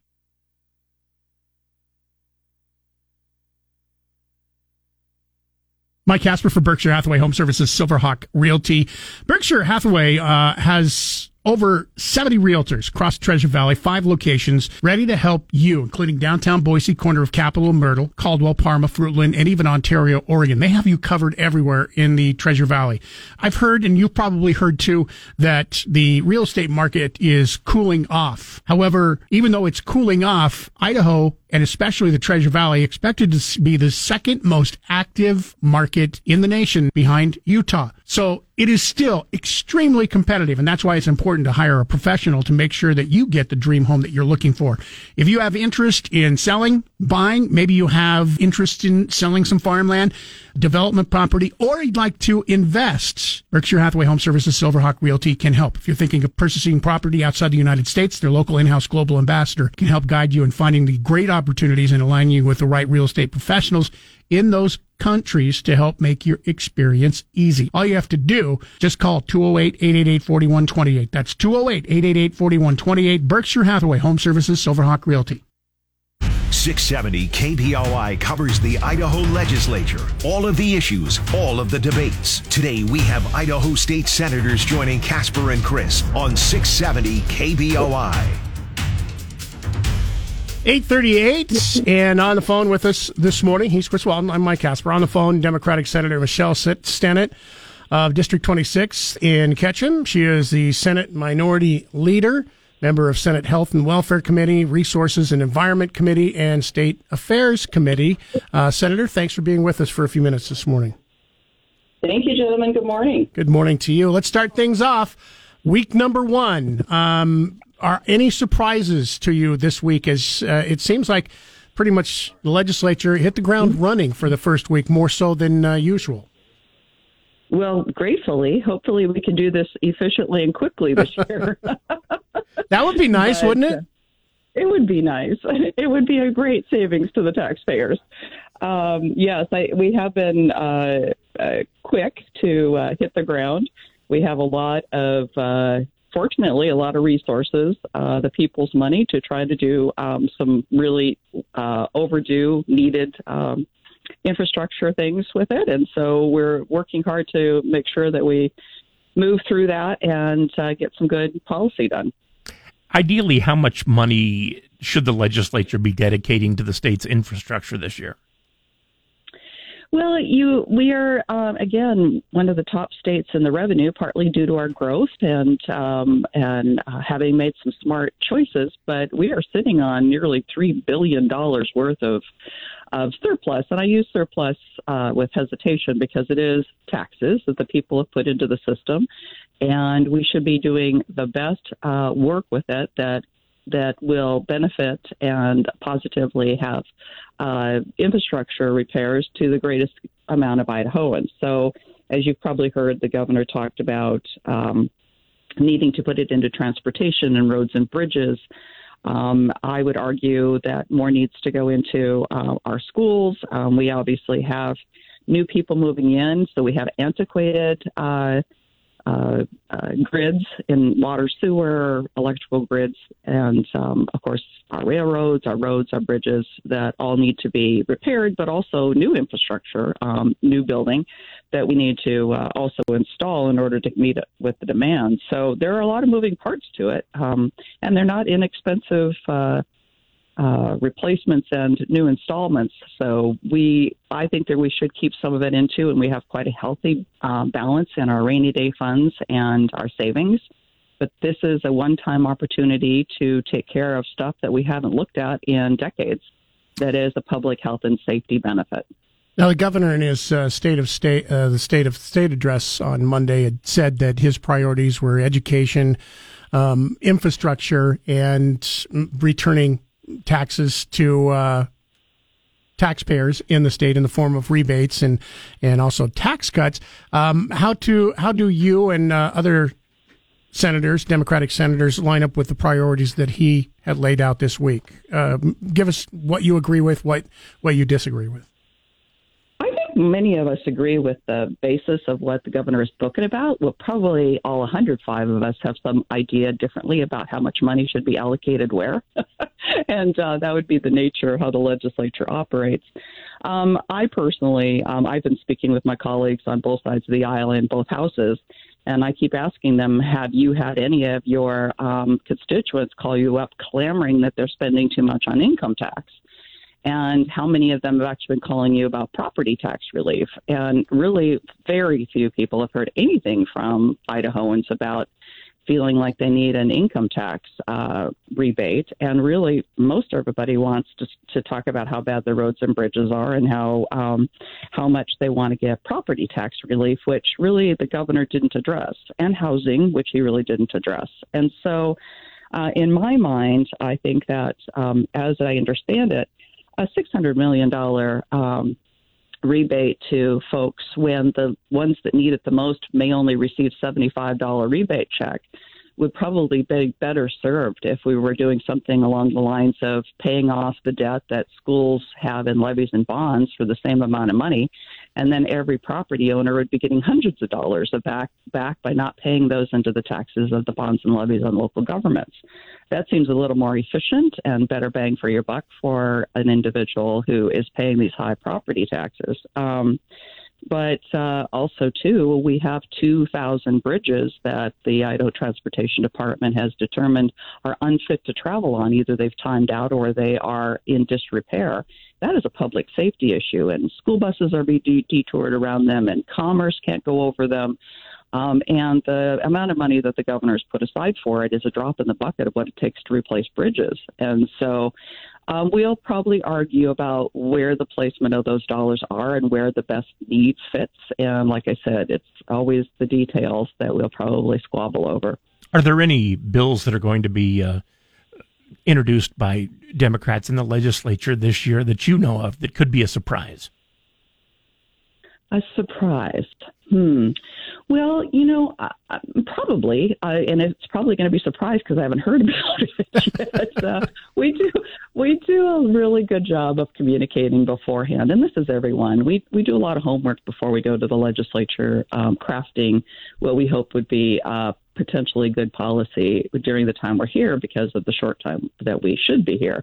Um, so uh, mostly the Democrats are talking about a lot of property tax relief bills because it's got to be come at many different directions in order in order for it to be meaningful. And so there are a lot, uh, quite a few good ideas out there that we're hoping at least some of it will gain traction. Um, also, trying to address housing. Um, there, uh, I mean, I would argue that unfortunately we still are some of the least wages, the smallest amount of wages per capita in the nation, and we're not competitive. And that directly impacts our businesses and their ability to keep a workforce together. Um, because uh, if we're paying as much as a McDonald's or an IHOP is, um, people aren't going to to to stay. They'll we'll train them and then they'll go to our neighboring states for more money and benefits, and that is not really very fiscally responsible for us to do. So there are things that we need to do better to be competitive. And I think those are the types of things you'll see the Democrats bring forward this year. Once again, we were talking with Senator Michelle Stennett this morning. Thanks for taking a few minutes to talk with us. I'm sure we're going to be talking with you uh, before the end of the session uh, again because there, there's not a lot of Democrats in the Senate. Um, so uh, we usually get to talk to uh, people a couple of times and look forward to doing that again. Um, c- continued uh, good luck in getting out of the uh, Senate on time this this year and, con- and the legislature getting over and getting their business done. So um, people can get home to uh, start their campaigning. But thanks for taking a few minutes with us this morning. Always my pleasure. Thank you so much. Have a wonderful weekend. You too. 670 KBOI covers the Idaho legislature, all of the issues, all of the debates. Today we have Idaho state senators joining Casper and Chris on 670 KBOI. Once again, he's Chris Walton. I'm Mike Casper, and on the phone line with us, Republican uh, Senate President President Pro Tem Chuck Winder, District 20 in Boise, with us, member of the State Senate Affairs Committee and Transportation Committee. Thanks for taking a few minutes uh, with us this morning, Senator. Want to, uh, Thanks, Mike. Thanks for giving us the opportunity. You're welcome. I uh, want to start things off real quickly here. I, I, don't remember a time when so many priorities uh, seem to be so aligned in the legislature from the governor, the House, the Senate, Democrats, and Republicans. And, you know, we're talking education, infrastructure, tax cuts. You know, we have so much money, $1.9 billion surplus. With all that, and, and most people seem to be on board with some of the priorities, are there going to be some challenges and fights coming up this year um, over other things that we're not hearing about yet? Well, I think there'll be some things. You know, you didn't hear much about grocery tax. I think you'll hear that, you know, as one of the tax relief measures. But I think people are really excited to be able to offer significant tax relief while still funding education and transportation. And for instance, all day kindergarten uh, in Idaho, we, you know, we're going to see some funds that go to that. I think that really will help lots of families. I, ideally, uh, how much money do you think should the legislature be dedicating to the state's infrastructure right now? Well, I think you know last year we approved a uh, bonding a measure that would put 1.6 billion into it over about a 10-year period. I think there's a significant backlog of uh, bridges in our state of Idaho, both at the state and local level. So you're going to see both state and federal monies go into those programs. So I think you know you're going to see deferred maintenance in buildings that have been put off for decades that need to be done. So we're going to give money back, but we're also going to have the luxury of being able to take care of the, some of the things that uh, our grandkids and our uh, kids won't have to pay for in the future. Senator, we have heard about the tax rebate and some of the criticism coming from Democrats. I mean, it, it's an election year, so uh, it's going to be hard for anybody to be against tax cuts or tax rebates in an election year. But some of the criticism is coming in that the rebates are going to mostly rich people and rich businesses instead of lower end people. What what you, is your response to that? Well, I think you have to look at the way the tax structure is set up in Idaho. And when you start looking at our top uh, bracket as being someone that makes, you know, roughly over twelve thousand dollars, uh, yeah, who's rich? Somebody that makes more than twelve thousand uh, dollars. You know, I think this is a good effort to uh, help our people to give a rebate, but also to lower tax rates by about a half percent, uh, which will be ongoing. So I think it's a very positive thing. It'll help lots of people. Uh, the rebate itself, you know, goes to people that'll give them a twelve percent uh, rebate if they paid taxes. Even if they didn't, they'll get about $75 per dependent back. What, what do you see uh, in this year's legislature that will be brand new, something that we haven't ever tackled before? Is, is there an issue? I don't think there's anything brand new other than we've got a lot of both state and federal money uh, that needs to be appropriated and programs need to be uh, put in place to make sure that money is used efficiently and properly. So I think that's going to be the biggest challenge. Uh, and then just the whole nature of what's going on in the construction business right now. It's hard to find, uh, you know, employees, and and uh, this is going to be a tremendous amount of money being injected over the next, you know, couple of years into our economy. And again, trying to find the contractors and the employers, employees to to get the job done. I think that'll be one of our biggest challenges. Senator, the uh, legislature last year addressed property taxes, and yet this year we're still hearing complaints about property taxes, and something has to be done about property taxes. Can you explain in layman's terms to us uh, exactly what didn't work in the uh, addressing of property taxes in the last session, and what can be done to help fix it this year? Well, I think what happened was we saw such a huge increase in property values over the last couple of years. And as a result of that, people's you know property tax went up significantly. Uh, some of the things that we will try to do, I think, is look at you know where is property tax used. For instance, a good example would be in the court system and the public defense system in the state. Is that something we can take over uh, and you know pay so that that can be immediate uh, tax relief for property tax? Uh, but also the fact that uh, as we look at supplementals and, and other things that help finance our schools at the local district, uh, we may be able to get rid of some of those in a way that uh, helps those districts and again immediate provides immediate property tax relief. But we're looking at all those kind of areas to really see what could we do, how could we use this money to uh, to lower property tax because we still have to replace the money at the local level. Can't just take it away from the locals because that's one of the primary ways they finance police and fire and emergency uh, services as well as uh, our schools. Once again, uh, talking today with President Pro Tem Chuck Winder, uh, Senator in uh, District 20 in Boise. Thank you very much for taking a few minutes and talking with us this morning. I'm sure we'll talk to you again before the end of the session. Thanks, Mike. Appreciate it very much. KBOI News Time is 857. Phone lines are open now. If you'd like to talk with our visits uh, to the senators this morning, your thoughts, you can go ahead and weigh in at 208-336-3700, pound 670 on your Verizon Wireless. Remember, it is also Open Phones Friday, so we'll talk about anything. It's brought to you by Fast Eddie's and Meridian on Eagle Road. Feel free to give us a call. You can also email Chris at KBOI.com or Mike at KBOI. Listen to KBOI online. Go to KBOI.com and click the Listen Live button. Now back to Mike Casper and Chris Walton. This is Casper and Chris, live and local on News Talk, KBOI the Supreme Court ruling on this vaccine mandate. Now, there were two different aspects to this case. There was one for a vaccine mandate for health workers, but the other was a key part of the Biden administration's COVID response, and that was to require any companies with more than 100 employees to either have vaccine mandates for their staff or rigorous testing in its place. That was a key announcement of the Biden administration. The Supreme Court today now ruling that it's unconstitutional. In its statement, it said, although Congress has indisputably given OSHA the power to regulate occupational dangers, it has not given that agency the power to regulate public health more broadly, requiring the vaccination of 84 million Americans selected simply because they work for employers with more than 100 employees certainly falls in the latter category.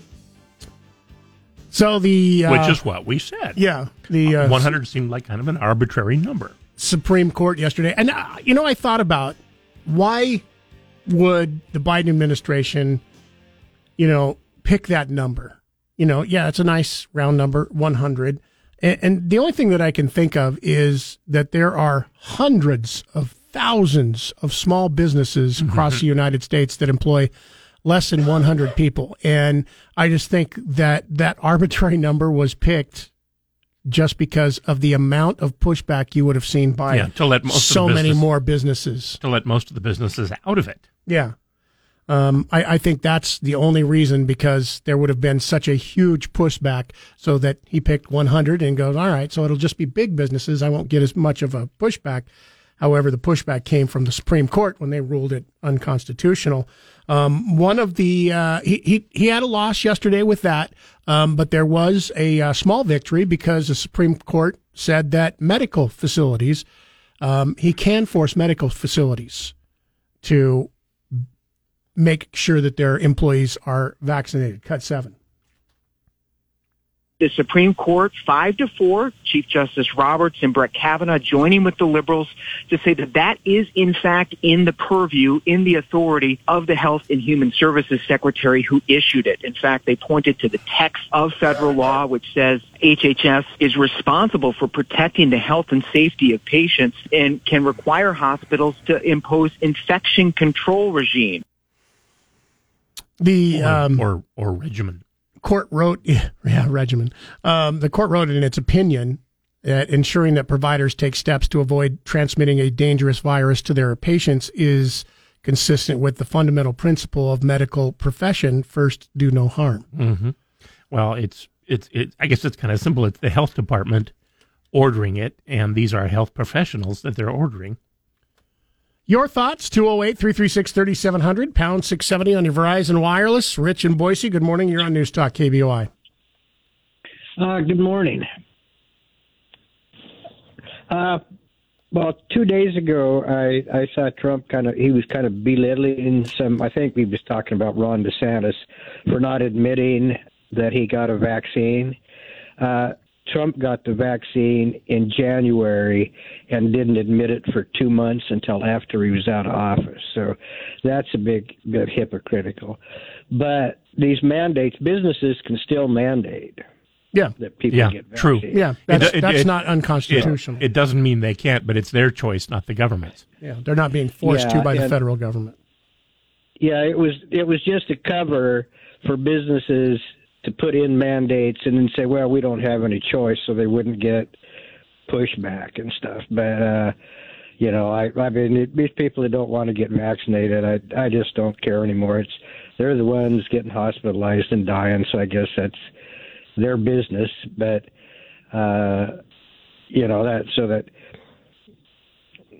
uh, you know, so I, it, it doesn't really matter that much kind of at this point because most of the ones who were going to mandate it did anyway. So Yeah, a you- lot of you them know, did it even can't- before uh, Biden tried to uh, force the uh, mandates Yeah. on. you Yeah, know, the airlines have about ninety nine percent. But I mean, I I just don't know why the people are just so dead set against the vaccinations. You know, they say well they're against the mandates, but they're not. I see them on social media. They they come up with all these you know bizarre stories and and all this stuff to be against the vaccines, and and they have been pretty effective. All right, thanks for the call. Once again, want to reiterate that we talked about this earlier this morning because there is some misinformation going around, and, and both Chris and I saw this on social media On- yesterday. I saw it on Twitter. Yeah. Yeah, um, and I, I saw it on, on Facebook. Um, somebody had said, "Boy, don't I feel like an idiot?" Constitution or the uh, Supreme Court ruled the mandate's unconstitutional, yet my employer forced me to get vaccinated when I didn't want to. Now, how do I unvaccinate myself? Uh, you you don't. You- if you still work for the same employer, then your employer can still ask you or require you, uh, as a condition of working, to have the vaccine. Uh, it's just that the federal government can't make that decision for your employer. Concerned citizen has written in and says, I want to know how President Biden is handling North Korea's missile testing. Those missiles can reach us here in Idaho, so there is a concern. I want to know anything he is doing for we the people right now in this country. I would like someone to simply acknowledge we have a president because I am starting to wonder. Talk about the wool being pulled over we the people's eyes. What kind of scary stuff is this guy doing without being questioned by anybody because his presidency is so secret? I think you're a little misguided there because what you seem to be doing is comparing it to the Trump presidency, where he tweeted essentially anything he was thinking about several times a day. And so that was always in the news because when the you know president decides to communicate with the people, that's in the news. And so it was an all day news cycle with President Trump. Uh, President Biden doesn't work that way. He uh, he doesn't you know tweet, and if if if if there is a tweet from him, it's usually the official White House tre- uh, tweet, which he doesn't do. I, I mean, I sure I would love to know. It's like, what are we what are we doing about? But as far as North Korea, yesterday on Fox News, they reported that uh, we are sanctioning five different individuals who are uh, North Korean or just Korean, but none of them actually live in North Korea right now. But they're they're basically they're rich people, and they've been funding the missile programs, and so they were sanctioned by the United States. And I don't know whether we're going to freeze their money or what, but Fox was reporting yesterday that something is going to happen to them. I, and I, I don't know what you can do. I mean, sure, we're talking about North Korea because they're they're testing missiles. North Korea is not the only country that we're not on good terms with who have missiles that can reach the United States. Um, I don't I don't know what you can do. I mean, putting sanctions on five individuals who are funding it. What's that? What's that going to do to stop North Korea from continuing missile tests? You know what I mean? Mm-hmm. What's it going to do? What kind of sanctions can we put on North Korea that it's going to make a difference to North Korea? You can look at the same thing. What about what about Russia? I mean, they're they're China. All of them, I believe, have missiles that can reach the United States. Yeah. Um, and if not, they The- can park them close enough that they can reach the United States. So what what what would be the answer? That I don't know. Uh, uh, the only answer that I can think of off the top of my head would be to have defensive weapons that could shoot the missiles out Yeah. of the air before they reach the United which, States. which we hope we have anyway. Uh, the last, the last thing I heard about the North Korean missile program was that they have ICBMs that can be fired from North Korea and hit the U.S. mainland, not Hawaii, not Alaska, but more like California, 30 minutes later. It would take them that uh, long to, to cross the entire Pacific Ocean. I would like to know, and I, we still haven't heard anything as of yet, what happened earlier um, this week when the FAA ordered a ground stop of Mhm. all planes. Oh, it was because these you know these guys were uh, they were testing it. w- One of the first missile, missiles they tested, uh, they they fired it and reported that it hit its target, which was 620 miles off the coast. Uh, I mean, uh, of of North Korea, but out in the ocean. Right. And but still a very, very, very long Yeah. way away from the United But- States. But there are planes that uh, fly over that part of the ocean, and so they were just, I guess, trying to uh, let people know that they should be wary of this. Well, for a while uh, earlier this week, not a single plane took off or was in the air. Right. And it, like I said, it's it seems weird because I get your point. It's like okay, some of them could be headed that way, um, but Mhm. why they grounded every plane in the United States for a short time just seems weird. If if there was something happening that we're not privy Yeah. to, that's you Like- know yeah, like, I mean, confidential or or what? So somebody couldn't fly from Dallas to Chicago. I mean, why was that? Yeah. Uh, still haven't said, the defense, defense Department still hasn't said, you know, specific reasons for it. Was it a secret reason or was it just in uh, an abundance of safety? I don't know. It was just, it seemed weird earlier in this week. It kind of ties into the conversation we're having. Um, we're going to take a break. 208 336 3700, pound 670 on your Verizon Wireless. It is Open Phones Friday. It's brought to you by Fast Eddie's in Meridian on Eagle Road, the place to go uh, if you have anything automotive that you need your car worked on. A lot of people don't realize that they do automatic automotive work, and probably at a better price that you're going to find any place else. Um, I'll give you the perfect example. I bought uh, four four tires, complete set of tires, saved me two hundred dollars over the price quote that I got from a couple of different locations um, from businesses that you and I all heard from. Um, you can save money on that, and they do pretty much anything automotive, not just car washes, not just convenience stores. So get into Fast Eddie's on Eagle Road. We'll take a break. Your phone calls and emails on the way. Drive home live and local with Nate Shelman this afternoon at 3. Now back to Mike Casper and Chris Walton. This is Casper and Chris, live and local on News Talk, KBOI. 919 208 336 3700 pound 670 on your Verizon Wireless. Joe in Caldwell. Good morning. You're on News Talk KBOI.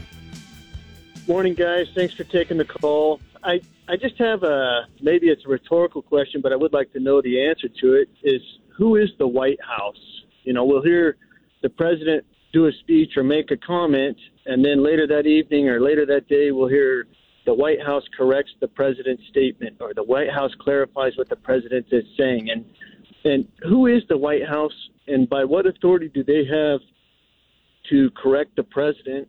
Is my understanding the executive branch has has one voice that gets elected, and so it seems that there's this guys that they hide behind of the White House or the president, and and why does the executive branch have two voices? It doesn't. The, when when they refer to the White House, it is what the president wants to say. And when the White House corrects something the president said, it's generally because he made a factual error, and they are correcting it. They're they're not correcting him. Basically, it's himself correcting himself.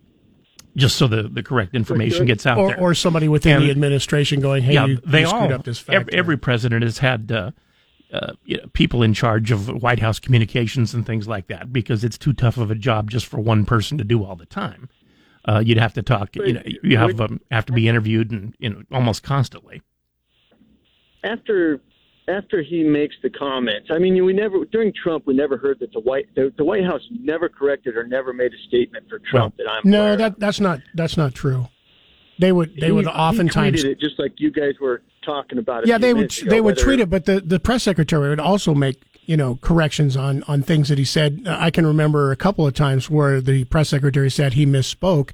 One of those times when is when he claimed you know during um, the Revolutionary War that he claimed we had an air force, and they they clarified that he he had misspoke and and made a mistake on that. And Mike, you said it, the press secretary. We know who the press secretary is, and when the press secretary speaks, we all know who's speaking.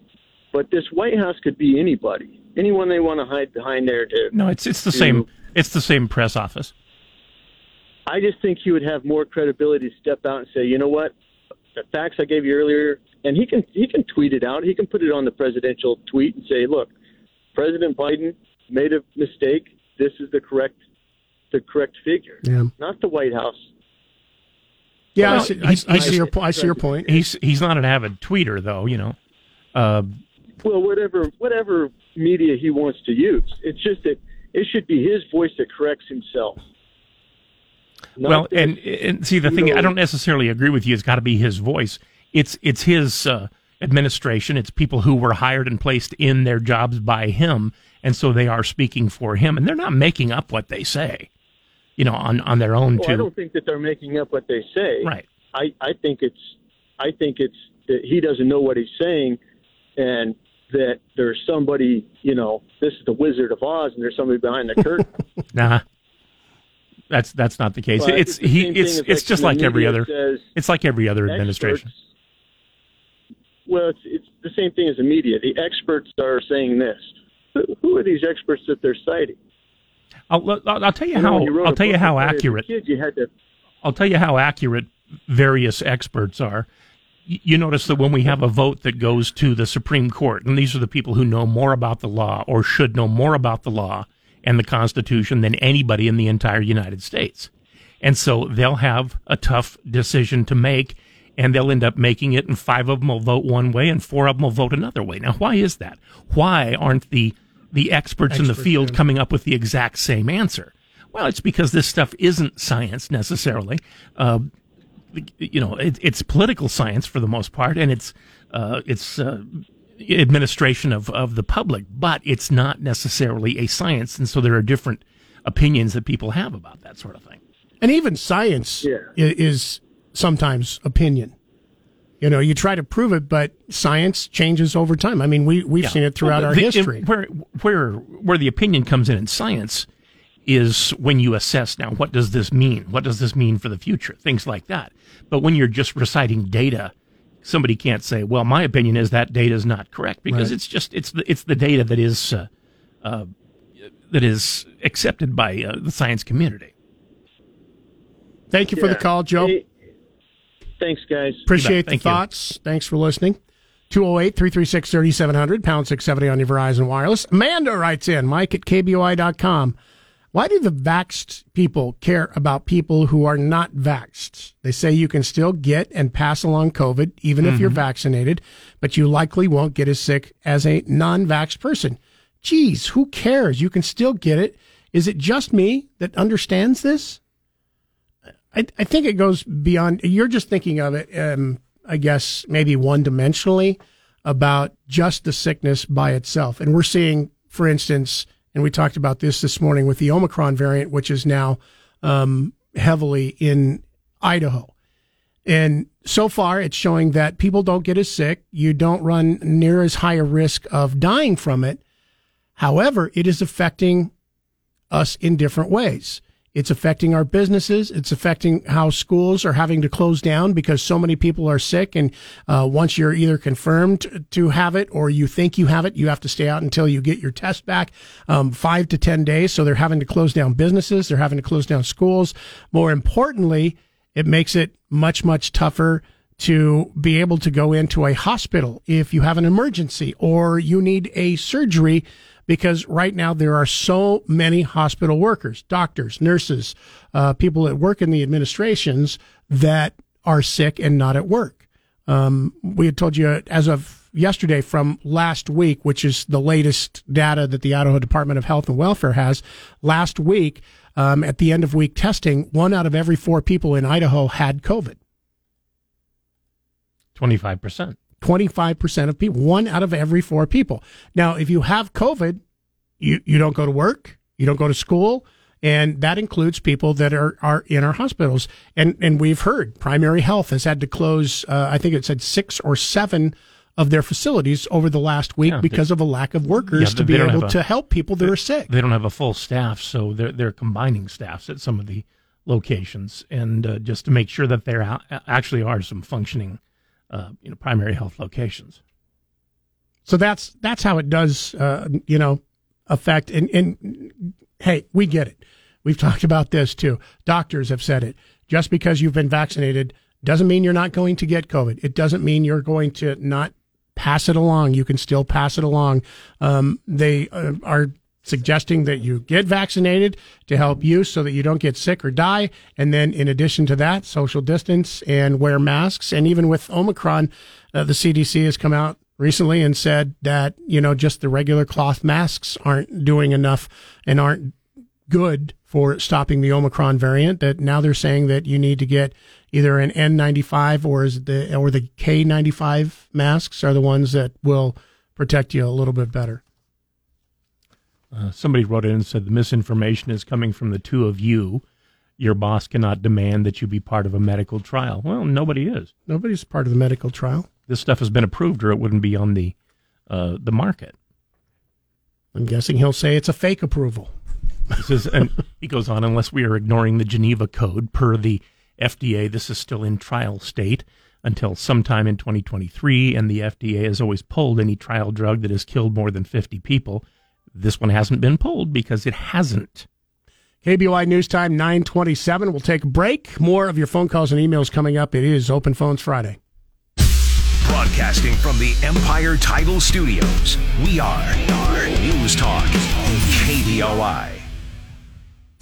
935. It is Open Phones Friday. 208 336 3700, pound 670 on your Verizon Wireless.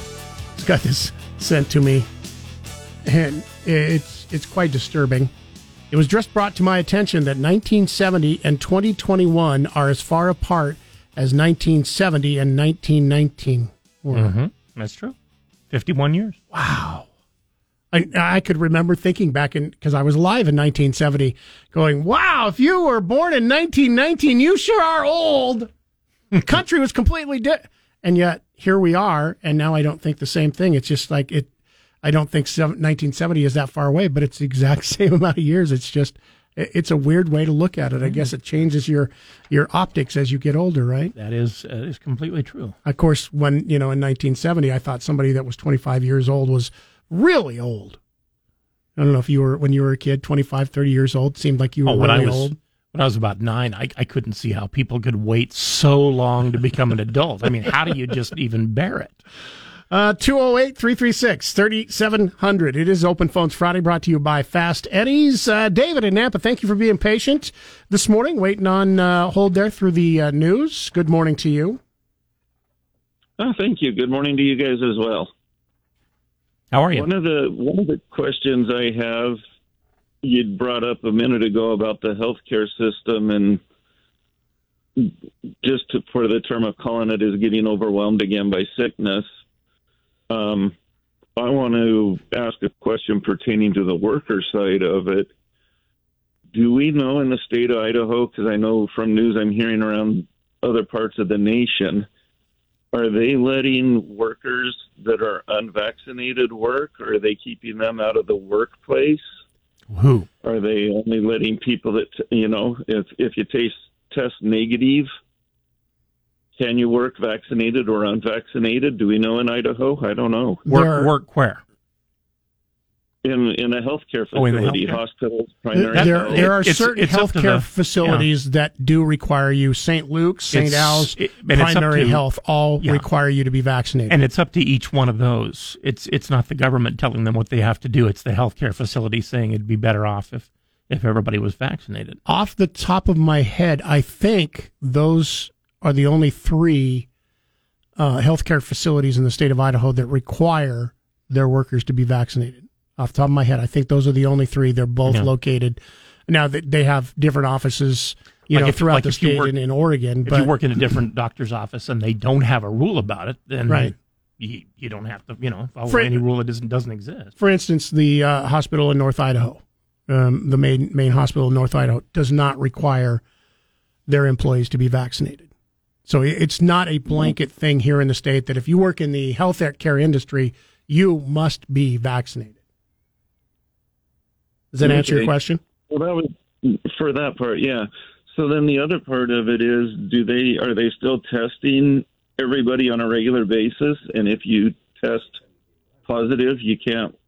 I mean, it, obviously everybody says go into incubation, but is that what's causing the the shortage? Is everybody got vaccinated, but now they're getting COVID anyway, so they It's- can't work? Is It's a that- variety. It's a variety of things. Uh, people are sick, or uh, people have been, you know, told they can't come back to work without certain conditions, and, and there just is a shortage right now of uh, available people.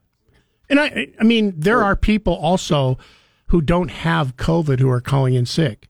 Because if you work in the medical profession and say you have the flu or you have a severe case of the cold, if I'm somebody who is coming into your clinic to get worked on, I don't, I don't want you, you know, giving me a throat swab, breathing into my mouth or breathing around me, and you have a case of the flu. So those people are also calling in sick. It's not just people with COVID who are out um, because we're in the middle of flu, flu, uh, flu and cold season right now, also. So you, you have people who are calling out who have tested positive um, for COVID uh, or suspect that they might have COVID because they've been around something. But you also have people who are out because they have the flu and are sick with, with other maladies other than just COVID.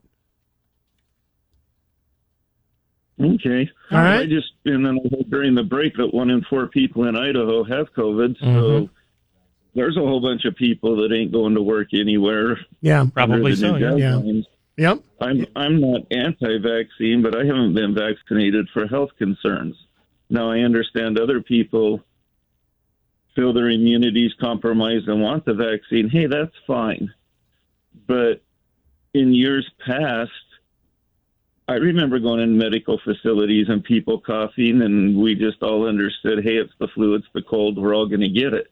Well, COVID, we're all going to get it. These, we're not going to stop it. It's a new flu. It's a man-made flu. Yeah. And I brought that I brought that point up, and actually I heard Nate Shelman on his show talking about it in the afternoons.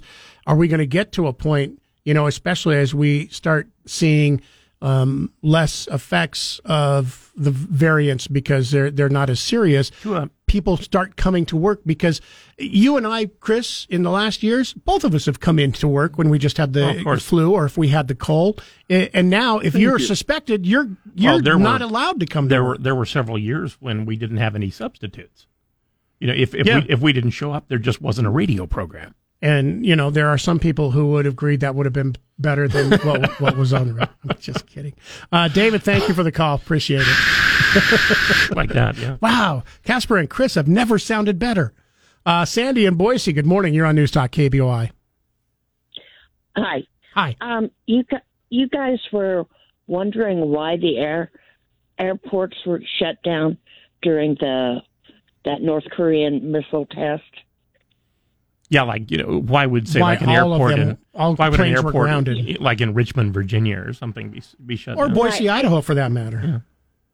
My guess is, and this is just a guess, but since that was a different type of a missile test, one that was hypersonic and more difficult to track, I think they just didn't want to make, or they wanted to make sure if they saw something, they didn't shut down Yeah, or shoot down a uh, airliner. that's a good point. You know, on on your on your radar at, at the beginning, everything looks the same. it wouldn't have been the first time Right. that, that an airline has been shot down accidentally. I guess. Mhm. True. Right, and I guess they were trying to avoid that. That was good. Good idea. Good answer. Thank you, Sandy, for the call. Appreciate it. You're welcome. And, and and you do hear that quite often. The the Federal Aviation Administration, uh, something goes wrong and they say shut down everybody. They don't just say okay now shut down this place and this place and this place, and if it spreads, you know we'll we'll we'll look at that later. They just say shut down Mhm. everybody until we figure this out. Well, the the last time that I remember this happening was on 9/11. And with good reason, because nobody knew how many terrorists were out there hijacking airplanes, so they just grounded everybody. Al in Ontario, good morning. You're on News Talk KBOI. Howdy. Two, uh, I've got a comment and a question. First, with the Supreme Court decision yesterday allowing the uh, Biden's mandate on healthcare workers, the uh, doesn't matter whether you're with St. Luke's or whatever. All healthcare workers are now mandated to get vaccines or tested, I guess. But it, uh, the other, my uh, question is, with healthcare facilities having to turn people away or stop procedures because of uh, inadequate um, numbers of staff members, do we know how many staff members are not available because they've been fired because they didn't get vaccinated? We don't have the data on that, but uh, I, I'm sure that's part of the problem. Of course it is. And it's probably going to be a bigger problem. That's because uh, you make a great point, and I don't know when this now officially will go into effect, but the the Biden administration is allowed to make all workers in hospital facilities, medical facilities, um, be vaccinated. So um, I'm guessing that's probably going to go into effect within the uh, next month. So as we mentioned earlier, I think there's only three hospital systems in Idaho that require vaccinations, but with this mandate, that will mean all hospitals. So even even the ones that haven't enforced a vaccine mandate as of yet will be required to do that um, due to this the uh, Supreme Court ruling that it is constitutional for the Biden administration to do it. So um, yeah, every uh, medical worker in the state, um, if you're going to continue to work, is going to have to be vaccinated here before too long and uh, so Which this ta- this takes away the option of like if you worked in the St. Luke's and wanted to go someplace that didn't require vaccination, say North Idaho or a different hospital, Mhm. now you're not going to be able to because it's it's required. It's it's nothing new for healthcare workers. They've they've had to get flu shots every year and all sorts of different things depending on what their i- employer mandated. And uh, when you're working for somebody and they're paying you, uh, you do have a certain number of rights, but probably not as many as you think you do.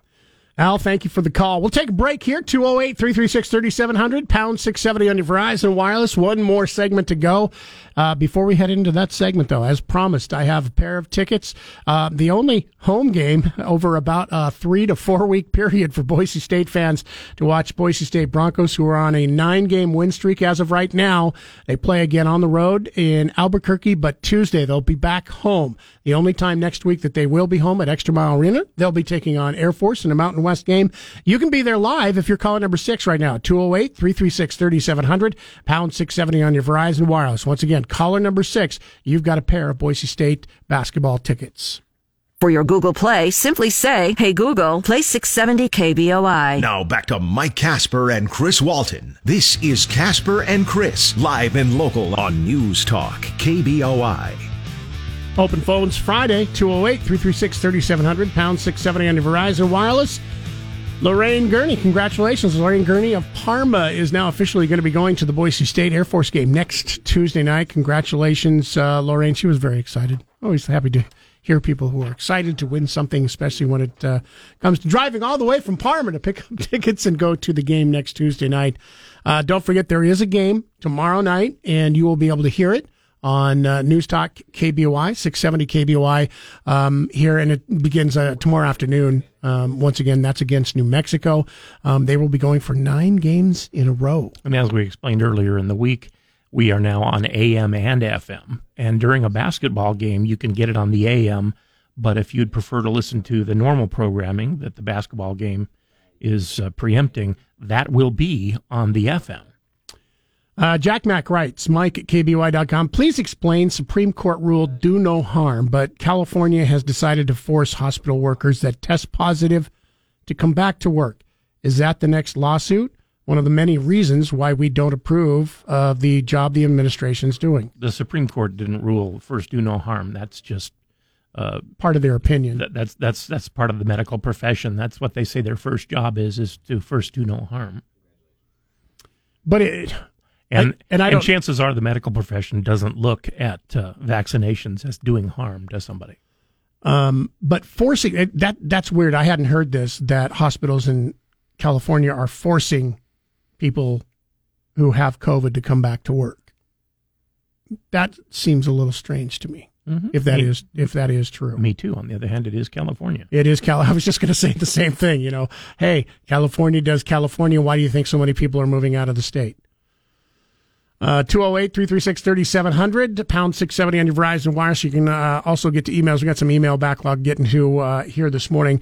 Uh, no name on this one says all these people looking for excuses, mandates, health systems requiring vaccines. They don't realize the valley has grown exponentially and clinics have popped up everywhere, everywhere. But like all other jobs, there's just a lack of healthcare workers right now, regardless. We were short nurses before the increase in population. Uh, they still act like there's only 60,000 people who live here in the Treasure Valley. We're now over 800,000, uh, by in, the way. In the, in the valley, yeah. Uh, text message 208 336 3700. I was wondering where Casper and Chris stand on political issues. I'm a conservative Republican, and I think COVID has been politicized. Um, I I would Uh, agree with you 100%. I, I think everything's been politicized at some point. Yeah. Uh, but yeah, this is certain people have definitely politicized um, COVID, and and not just you know people, um, politicians have politicized it. Also, I agree with you. Let's see. Uh, Fed Up says if the big push is more bed space in hospitals, then why not build more hospitals? China did it. Why can't we? How many hospitals could have been built in the time this has been going on? Probably the reason we didn't is because uh, hospitals are are private uh, businesses, although re- regulated to a great degree by the government, as most things are. But uh, the federal government would have had to been constructing these hospitals, and I'm sure the federal government doesn't want to pay for it. Neither does the state government, and unnecessarily, I would say that uh, like St. Luke's or uh, any, any, of the companies that uh, run medical facilities probably don't want to just start building a bunch of things that uh, you know may or may not be profitable.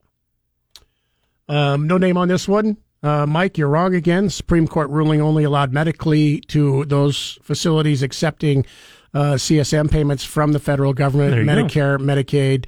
Please get your facts straight. Yes, you you are. But that is most all of them. You are correct. But that yeah, um, you are 100 percent correct. So I stand corrected on that. But um, the, yeah, that's a large majority. By the way. True. Uh, Mike, please explain the uh, difference in symptoms between vaccinated and unvaccinated person who contracts Omicron, and why are we such a weak society that we can't show up for work with sniffles that, per your statement, everyone is catching? I love our government's new form of lockdown for small businesses, and why are you always a mouthpiece for the administration that is lying to us? When was the last time you told your listeners monoclonal antibody locations, if ever?